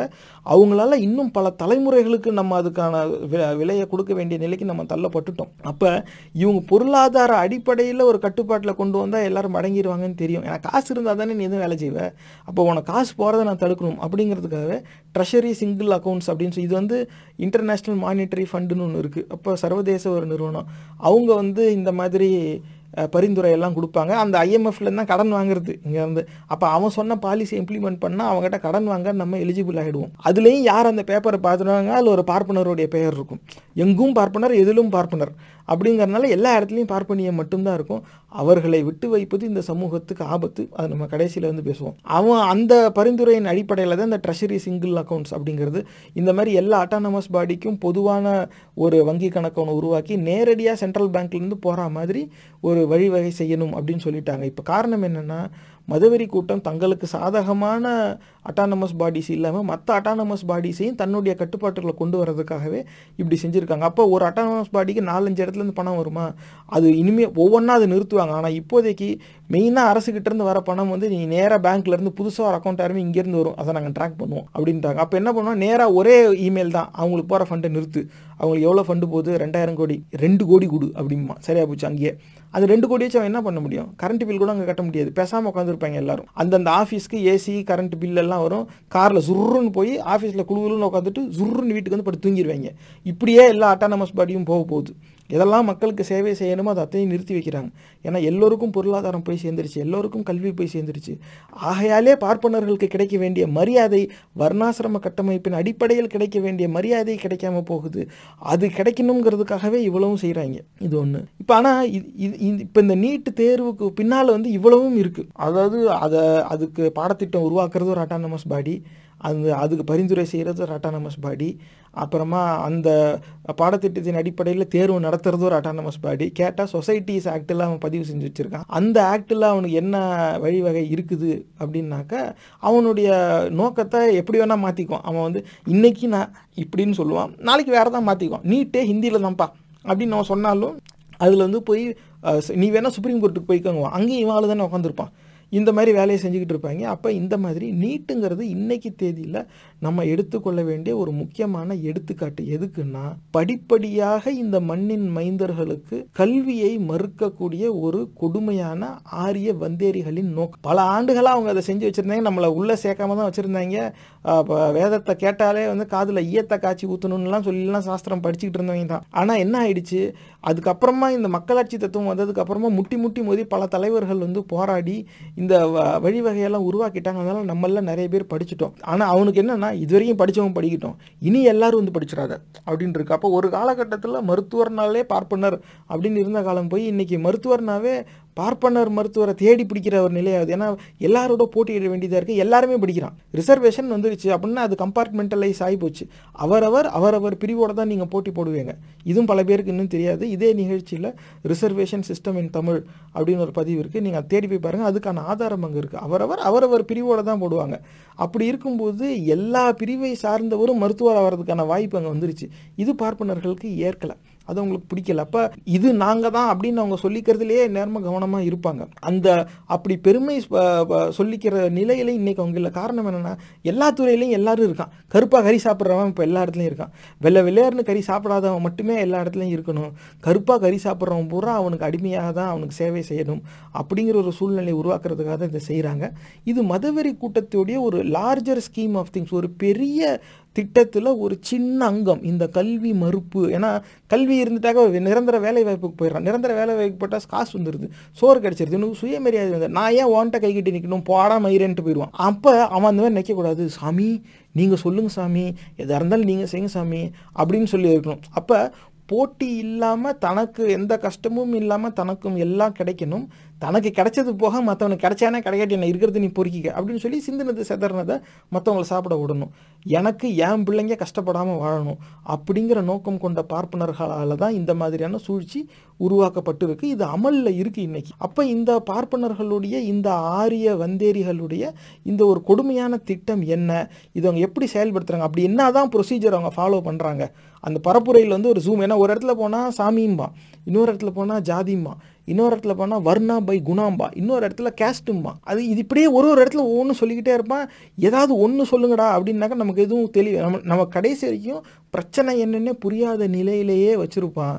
நமக்குள்ளேயே சண்டையை மூட்டி விடுற வேலையை அவன் செய்வான். ஏன் இது அவ்வளோத்துக்குமே அவன் பார்ப்பனியம் தான் காரணமாக இருந்தாலும் இடைநிலை ஜாதிகளும் பட்டியல் சமுதாயத்தை சார்ந்தவங்களும் கடைசி வரைக்கும் அடிச்சுக்கிட்டே இருப்பாங்க. அப்போ இன்னைக்கு தேதியில் வந்து இடைநிலை ஜாதியினருக்கு நடுவுலேயே சண்டை வந்துருச்சு.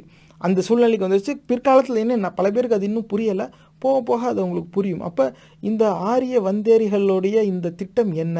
இதோட ப்ரொசீஜர் என்ன? இதை சுருக்குனா எத்தனை படிநிலைகளாக இது இருக்கும்? அப்படிங்கிறத இங்கே எழுதியிருக்கேன் பாருங்கள் என்னென்னா ஒரு ஒரு ஏழு பாயிண்ட் தான். ஒரு ஏழு இதுதான். இதுதான் அவன் வந்து ஃபாலோ பண்ணிக்கிட்டு இருக்கான். என்ன? அப்படின்னாக்க முதல் ஸ்டெப் வந்து மதம் சார்ந்த பிரச்சாரத்தை உருவாக்கு. ஃபஸ்ட்டு ஒரு மதம் சார்ந்து ஏன்னா இங்க இது ஹிந்து நாடு இது இந்து ராஷ்ட்ரா அப்படின்னு நான் உருவாக்க பார்க்குறேன் இது ஆர்எஸ்எஸ் உடையது. இப்போ ஒரு மதம் சார்ந்த பிரச்சாரம் அது வந்து ஒ- ஒரு இயக்கம் சார்ந்த பிரச்சாரம் ஆர்எஸ்எஸ்னு ஒன்று உருவாக்கி அந்த ஆர்எஸ்எஸ் மூலமாக இதை செய்கிறது இப்போ மதம் சார்ந்த ஒரு பிரச்சாரத்தை உருவாக்குறது. அடுத்து பயமுறுத்தும் சொல்லாடலை பயன்படுத்தி பகுத்தறிவை சீர்குலை. அப்போ வந்து ஐயோ இந்துக்கள் கொல்லப்படுகிறார்கள். இந்துக்கள் மட்டுமே கொல்லப்படுகிறார்கள். இந்து மதம் ஆபத்தில் உள்ளது. பெரும்பான்மையே அவங்க தான் ஆனால் அது ஆபத்தில் இருக்கான் இந்த மாதிரி சொல்லி ஒரு பயமுறுத்துகிற மாதிரி சொல்லாடலை பயன்படுத்தி பகுத்தறிவை வந்து சீர்குலைச்சிடணும். இதுவரையும் இந்துக்கள் லாபத்தில் இருக்காங்கங்கிறத மட்டுமே வச்சு பார்க்கக்கூடாது. ஒரு இடத்துல இந்துக்கள் லாபத்தில் இருக்காங்க இந்துக்கள் கொல்லப்படுறாங்கம்மா. இன்னொரு பக்கமாக சாமி குத்தமாயிரும். இப்படி செஞ்சால் அவங்க நஷ்டமாயிரும். ஐயோ இப்போ ரொம்ப ஜாகிரதையாக இருந்துக்க. விபரீத ராஜயோகம் விபத்து வந்துடும் அப்படிம்பா. இந்த மாதிரிலாம் சொல்லுவான். சனி பகவான் உடம்புலயே இருக்காரு அப்படிம்பா. இந்த மாதிரிலாம் ஏமாத்தும் அந்த மாதிரி பயமுறுத்தும் சொல்லாடலை பயன்படுத்தி பகுத்தறிவை மொத்தமாக சாமி சாஸ்திரங்கிறத வச்சு பகுத்தறிவை மொத்தமாக சிதைச்சிடுறது. இது ரெண்டாவது படி. அடுத்த படிநிலை என்னென்னா ஒழுக்கக்கேட்டிலிருந்து அவமானத்தை அகற்று. அதாவது கேவலமான செயல்னு ஒன்று இருக்குல்ல ஒரு அப்பாவி மனுஷன் ஜெய் ஸ்ரீராம் சொல்லலாங்கிறதுக்காக அவனை அடித்து கொள்கிறாங்க அதெல்லாம் யாரும் பெருசாக அதில் ஒரு அவமானம் யாருக்குமே இல்லை. அது ஒரு பெரிய தேசிய அவமானம். உண்மையில் வெளிநாட்டில் போய் ஜெய் ஸ்ரீராம்னு சொல்லலைங்கிறதுக்காக ஒருத்தன் அடிபட்டு செத்துருக்கான் அப்படின்னு சொன்னோம்னாக்கா நம்ம நாட்டுக்கே பெரிய அவமானம். நம்மளை ரொம்ப கே- நம்மளுக்கு இன்னும் நீங்கள் காட்டு மிராண்டியா தாண்டா இருக்கேங்கம்பா அவன் நம்மளை தேர்ட் வேர்ல்டு கண்ட்ரின்னு சொல்கிறதுல தப்பே இல்லைம்பா அப்போ ஆனால் அதில் அதில் நமக்கு யாருக்குமே ஒரு அவமானம் வரவே இல்லை. காரணம் என்னென்னா அந்த மாதிரியான ஒழுக்கக்கேட்டிலேருந்து அவமானத்தை ஏற்கனவே எடுத்துட்டான். அடி அவன் என்ன செஞ்சான்? அதோ ஏதோ அவங்களோட தனிப்பட்ட பிரச்சனை. இதை சொல்கிறவன் பூரா நெத்தியில் பட்டையும் கழுத்தில் கொட்டையுமா இருப்பான். நீங்கள் அதை உன்னிப்பாக கவனிக்கணும். சாமி கும்பிடும் முண்டங்கள் தானே இந்த இதை வந்து ஒரு அவமானமாக பார்க்குறது கிடையாது. சாமியே இல்லை ஜாதியே இல்லைன்னு சொல்கிறவனுக்கு இது ஏற்புடையதாக இருக்காது. நீங்கள் விசாரிச்சு பாருங்கள் நான் மறுபடியும் நான் எல்லா பதிவுலையும் சொல்கிறது தான் நான் இதுலேயும் சொல்லுவேன். நான் சொல்கிறேங்கிறதுக்காக நீங்கள் எதையும் ஏற்கவோ நம்பவோ கூடாது. ஆனால் ஆதாரங்களை உங்கள் கண்ணு முன்னாடி கொண்டாந்து காட்டுறேன். அது அந்த அதன் அடிப்படையில் தான் இந்த கருத்தை நான் உங்களோட பகிர்ந்துக்கிறேன். நீங்களும் இதை தேர்ந்து விசாரிங்க. அப்போ அந்த ஒழுக்கக்கேடான செயல் இப்போ ஜெய் ஸ்ரீராம் சொல்லலன்னு அடிக்கிறான் மாட்டுக்கறி திங்கிறாங்கிறதுக்காக அடிக்கிறான். இதெல்லாம் வந்து சட்டவிரோத செயல் கிடையாது. இது மாட்டுக்கறி திங்கிறதோ இல்லை அவனுக்கு அவன் விரும்பினாதான் அவன் ஜெய் ஸ்ரீராம்லாம் சொல்லுவான். அவன் விரும்பினா எந்த ஜெய் ஸ்ரீ வேணாலும் சொல்லிக்கிட்டு போகிறான் அது அவனுடைய தனிப்பட்டது. உனக்கு பிடிக்குங்கிறதுக்காக நீ ஏன் அவனை சொல்ல சொல்கிற அப்படின்னு கேட்டு யாரும் வைக்க தலை குனியல. என்னெல்லாம் பண்ணுறாங்கப்பா அப்படின்னு சொல்லிட்டு போயிட்டான். இப்போ வந்து இந்து முன்னணி வீடு பூந்து வெட்டுறதுக்கு வந்துட்டு அப்படி ஒரு காணொலி வந்துருச்சு. இப்போ அந்த நிலையை நோக்கி நம்ம போய்கிட்டு இருக்கோம். இப்படி எல்லா அசிங்கத்திலிருந்து ஒரு அவமானத்தை எடுத்துடுறது. நேராக போய் வெளிநாட்டில் போய் இந்த விநாயகர் சிலையை பார்த்தா அதுதான் ஆதாரம். நாங்கள் வந்து அந்த காலத்திலே பிளாஸ்டிக் சர்ஜரியை கண்டுபிடிச்சோன்ட்டான். அப்போ இது இது வந்து யாருக்கும் அவமானமாக இல்லை. NASA has captured this sound it says Om அப்படின்னு சொல்லி கிரண் பேடி போடுறாங்க. ட்வீட்டு அப்போ படித்தவங்க கல்வியாளர்களே வந்து ஏமாந்து போகிறாங்க அதில் அவங்களுக்கு அவமானம் தெரியல. அதில் அவங்களுக்கு பெருமை தெரியுது. அசிங்கத்தில் பெருமை பார்க்குறத கற்றுக் கொடுத்துட்டான். இந்த மதம் சார்ந்த பிரச்சாரத்தின் அடிப்படையில். அதுதான் மூணாவது படிநிலை. நாலாவது என்னன்னா அரசியல் மற்றும் நீதித்துறை கருவிகளை செயலிழக்க செய். அப்போ எல்லா கவர்மெண்ட் அண்ட் ஜுடிஷியரி அந்த இன்ஸ்ட்ருமெண்ட்டை வந்து டீஆக்டிவேட் பண்ணிடணும். எப்படின்னா எல்லா இடத்துலையும் நீதியரசர் இவன் வச்ச ஆளு தான் இடித்தவனுக்கே சொந்தம் தீர்ப்பு கொடுத்துட்டா நேராக ராஜ்யசபா எம்பி இந்த மாதிரி கொடுத்துட்றது. இல்லைன்னா ஒன்று அடுத்த கவர்னர் நீ தான் எப்படின்னதும் சாமி சாமி எனக்கு ஏதாவது ஒரு போஸ்ட் கொடுங்க சாமி. ஏன்னா நீதியரசரா ஓய்வு பெற்ற பிறகு அதே மாதிரி கௌரவத்தோட ஒரு வசதியான வாழ்க்கை வேணும்னு அவங்க எதிர்பார்ப்பாங்க. அப்போ இதுக்கு என்ன தேவையோ அதை நம்ம செஞ்சுட்டு போவோம். சாவுறது எவனோ ஒருத்தன் தானே. நீதியரசர்களின் பிள்ளைகள் சாகும்பொழுது தான் அவர்களுக்கு அந்த அறிவு வரும். இது வருங்கால தலைவர்கள் நீங்கள் ஞாபகம் வச்சுக்கணும். அப்போ அவங்களுக்கு இந்த மாதிரி ஒரு ஆசையை காமிச்சிட்டா மதவெறி கூட்டத்துடைய ஆதரவாளர்கள் மட்டும்தான் அந்த பதவிக்கு வருவாங்க. அப்படி இல்லாட்டினாலும் அந்த பதவியில் இருக்கிறவங்க பூரா மதவெறி கூட்டத்தோட ஆதரவாளர் ஆகிடுவான் அப்போ என்ன ஆகும்? மதவெறி கூட்டத்துக்கு எதிரான எந்த சட்ட ரீதியான நடவடிக்கையும் முழுமை பெறாது. அவர்களுக்கு தண்டனையே கிடைக்காது. இப்போ கவர்மெண்ட் இன்ஸ்ட்ருமெண்ட்டுன்னு ஒன்று இருக்கும். அப்படி ஒரு வழி சட்டம் இருக்குது அது நீதி துறை இருக்குது நீதிமன்றம் இருக்குது ஆனால் அங்கே போனால் தீர்ப்பு மட்டும் கிடைக்காது. ஏன்னா உக்காந்துருக்கவனும் நெத்தியில் சாயத்தை பூசிட்டு தான் வந்து உட்காந்துருப்பான் அவனே ஆர்எஸ்எஸ்காரனாக இருப்பான். ஆர்எஸ்எஸ்க்கு எதிரான தீர்ப்பு அவன் கொடுக்கவே மாட்டான். அப்படி செய்யணும். இது நாலாவது படிநிலை. அரசு மற்றும் நீதித்துறை கருவிகளை செயலிழக்க செய். அஞ்சாவது என்னென்னா மதம் சார்ந்த பிரச்சார அடிப்படையிலான குடிமகனை வடிவமை. அப்போ இந்த மதம் சார்ந்த அந்த பிரச்சாரம் இருக்குதுல்ல அப்போ புதுசாக ஒரு சிட்டிசனை உருவாக்கணும்.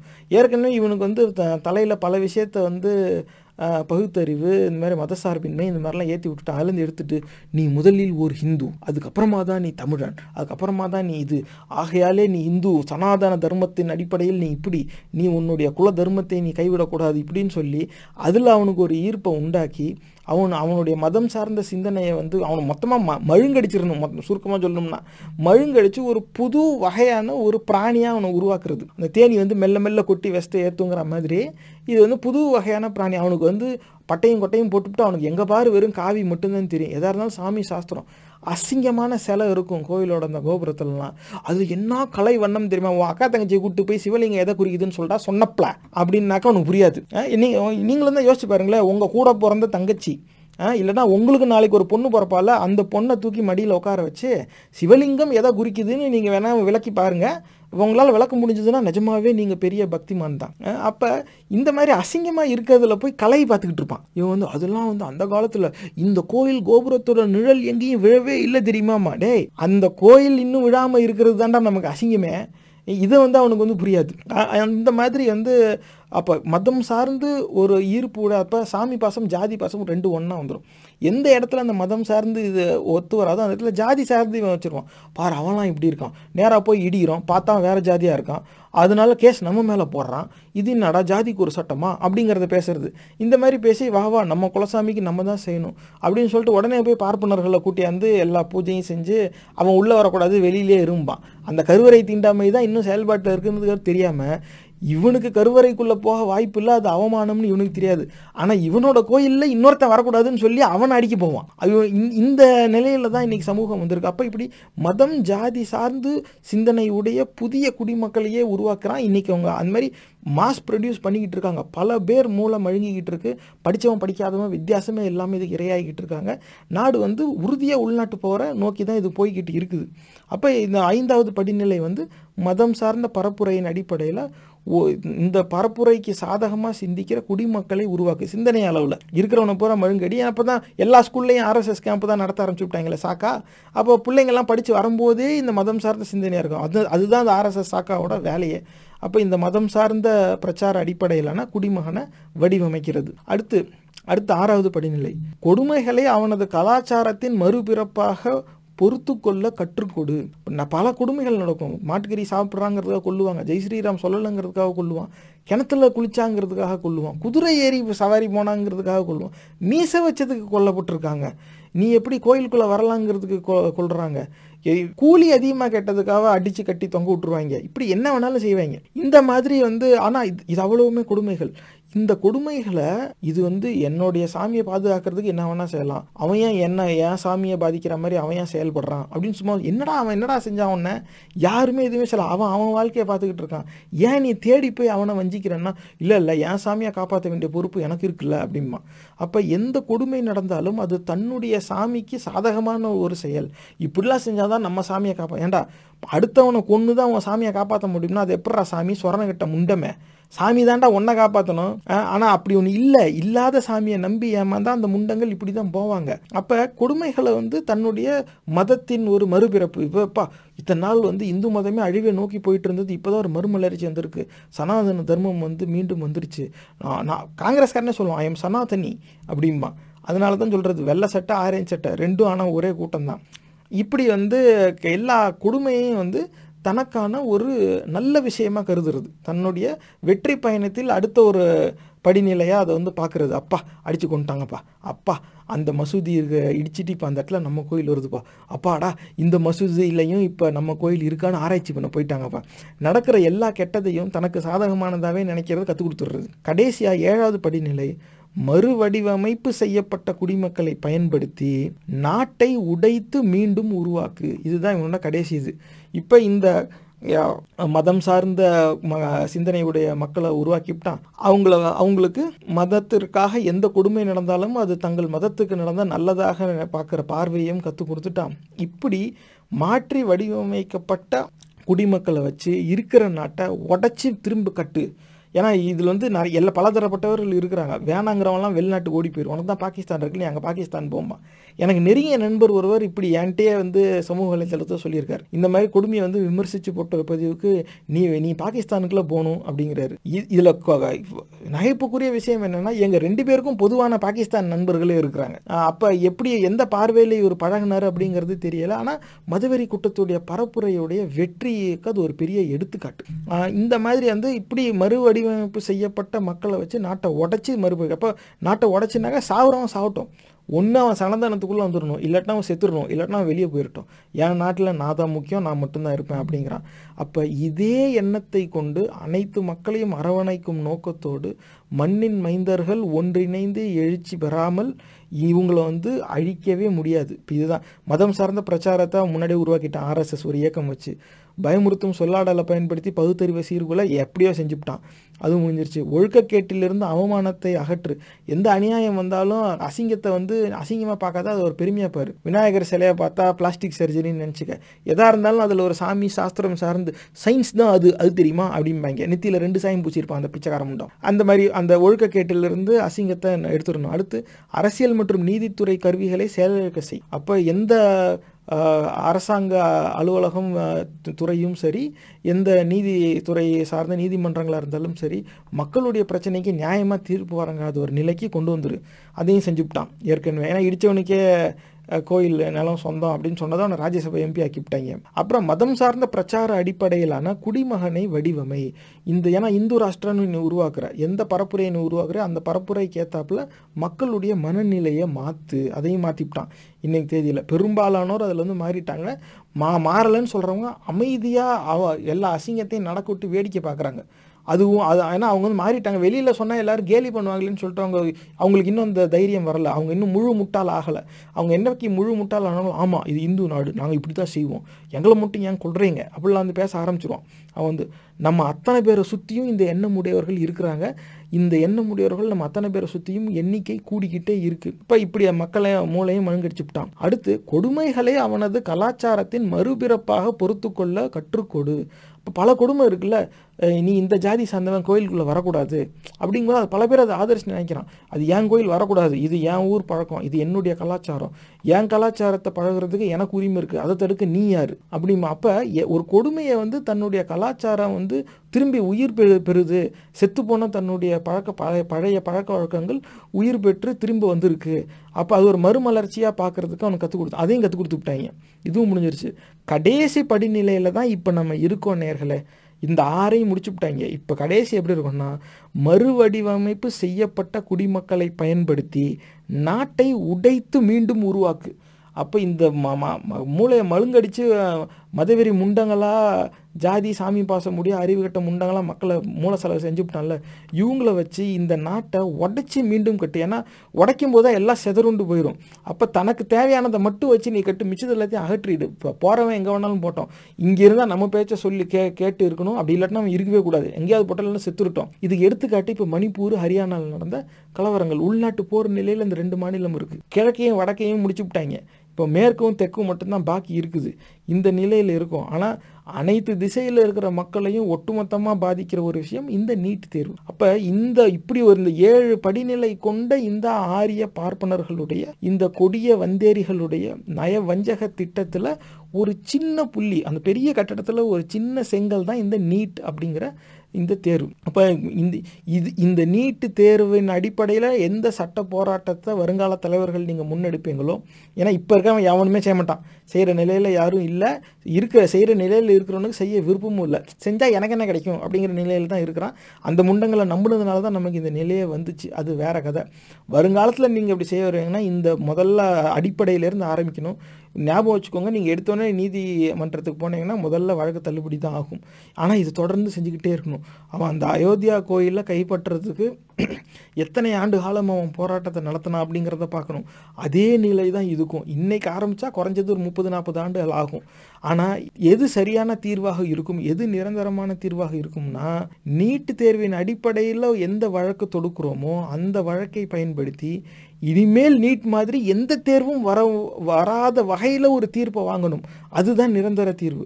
ஆண்டு பூரா ஒரு புத்தகத்தை படிச்சுட்டு தேர்வுக்கு ஒரு புத்தகங்கிறது அநியாயம். ஐஐடி ஜெயியும் சேர்த்து தான் அதில் போடணும். ஐஐடி இந்த மாதிரி தேர்வே இருக்கக்கூடாது அப்படிங்கிறது ஒன்று இருக்கணும். அதுக்கப்புறமா அனைத்து மக்களின் மொழியையும் கலைகளையும் கலை அந்த கலாச்சாரத்தையும் உள்ளடக்கமாக எடுத்துக்காத ஒரு பாடத்திட்டத்தின் அடிப்படையில் அனைத்து மக்களுக்கும் பொதுவான ஒரு போட்டித் தேர்வை நீ உருவாக்கக்கூடாது.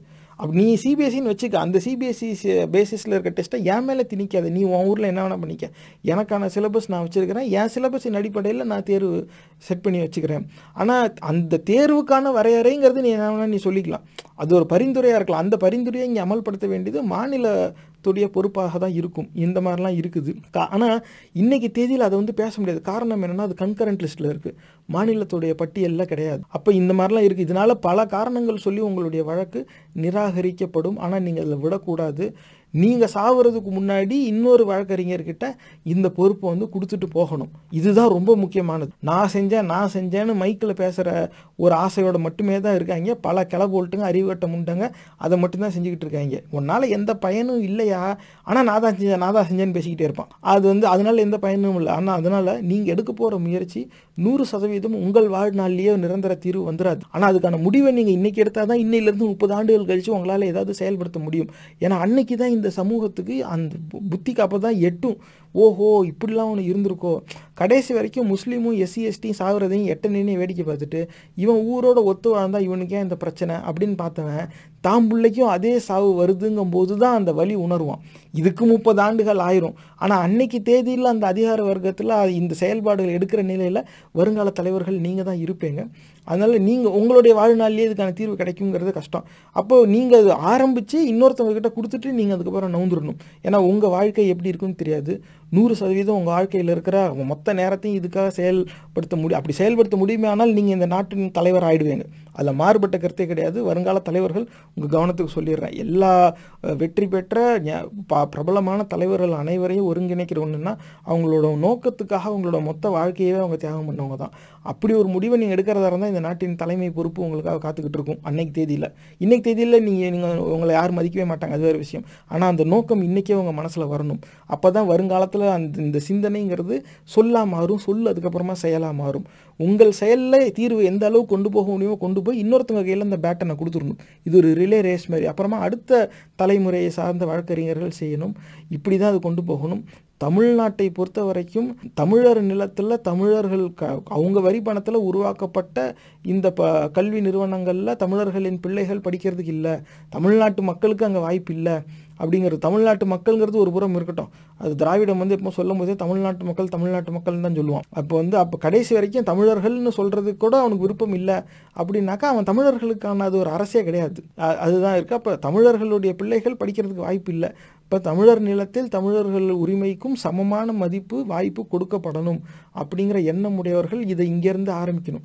நீ என்ன வேணால் பண்ணிக்க. ஆனால் இந்த மாநில ஏன்னா ஒரு மாநிலத்துக்கு இப்படி ஒரு தீர்ப்பு வந்துட்டாலும் அதை அடிப்படையாக வச்சு அத்தனை மாநிலத்தை சார்ந்தவர்களும் நீதிமன்றத்தை அணுக ஆரம்பிச்சிருவாங்க. ஆனால் இன்னைக்கு தேதியில் அதை செய்கிற நிலையில் நம்ம மட்டும்தான் இருக்கிறோம்.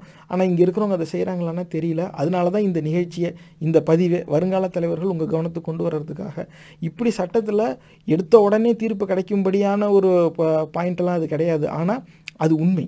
வந்து இ- இந்த நீட்டு தேர்வு யார் நடத்துகிறாங்க எப்படி நடத்துகிறாங்க எந்த பாடத்திட்டத்தின் அடிப்படையில் நடத்துகிறாங்க அப்படிங்கிறத நம்ம உற்று நோக்கினால் இது அடிப்படை உரிமையை மறுக்கும் ஒரு பாடத்திட்டமாகவும் ஒரு போட்டித் தேர்வாகவும் தான் இருக்குது இது வந்து அடிப்படையில் அரசியலமைப்பு சட்டத்துக்கு எதிரானது.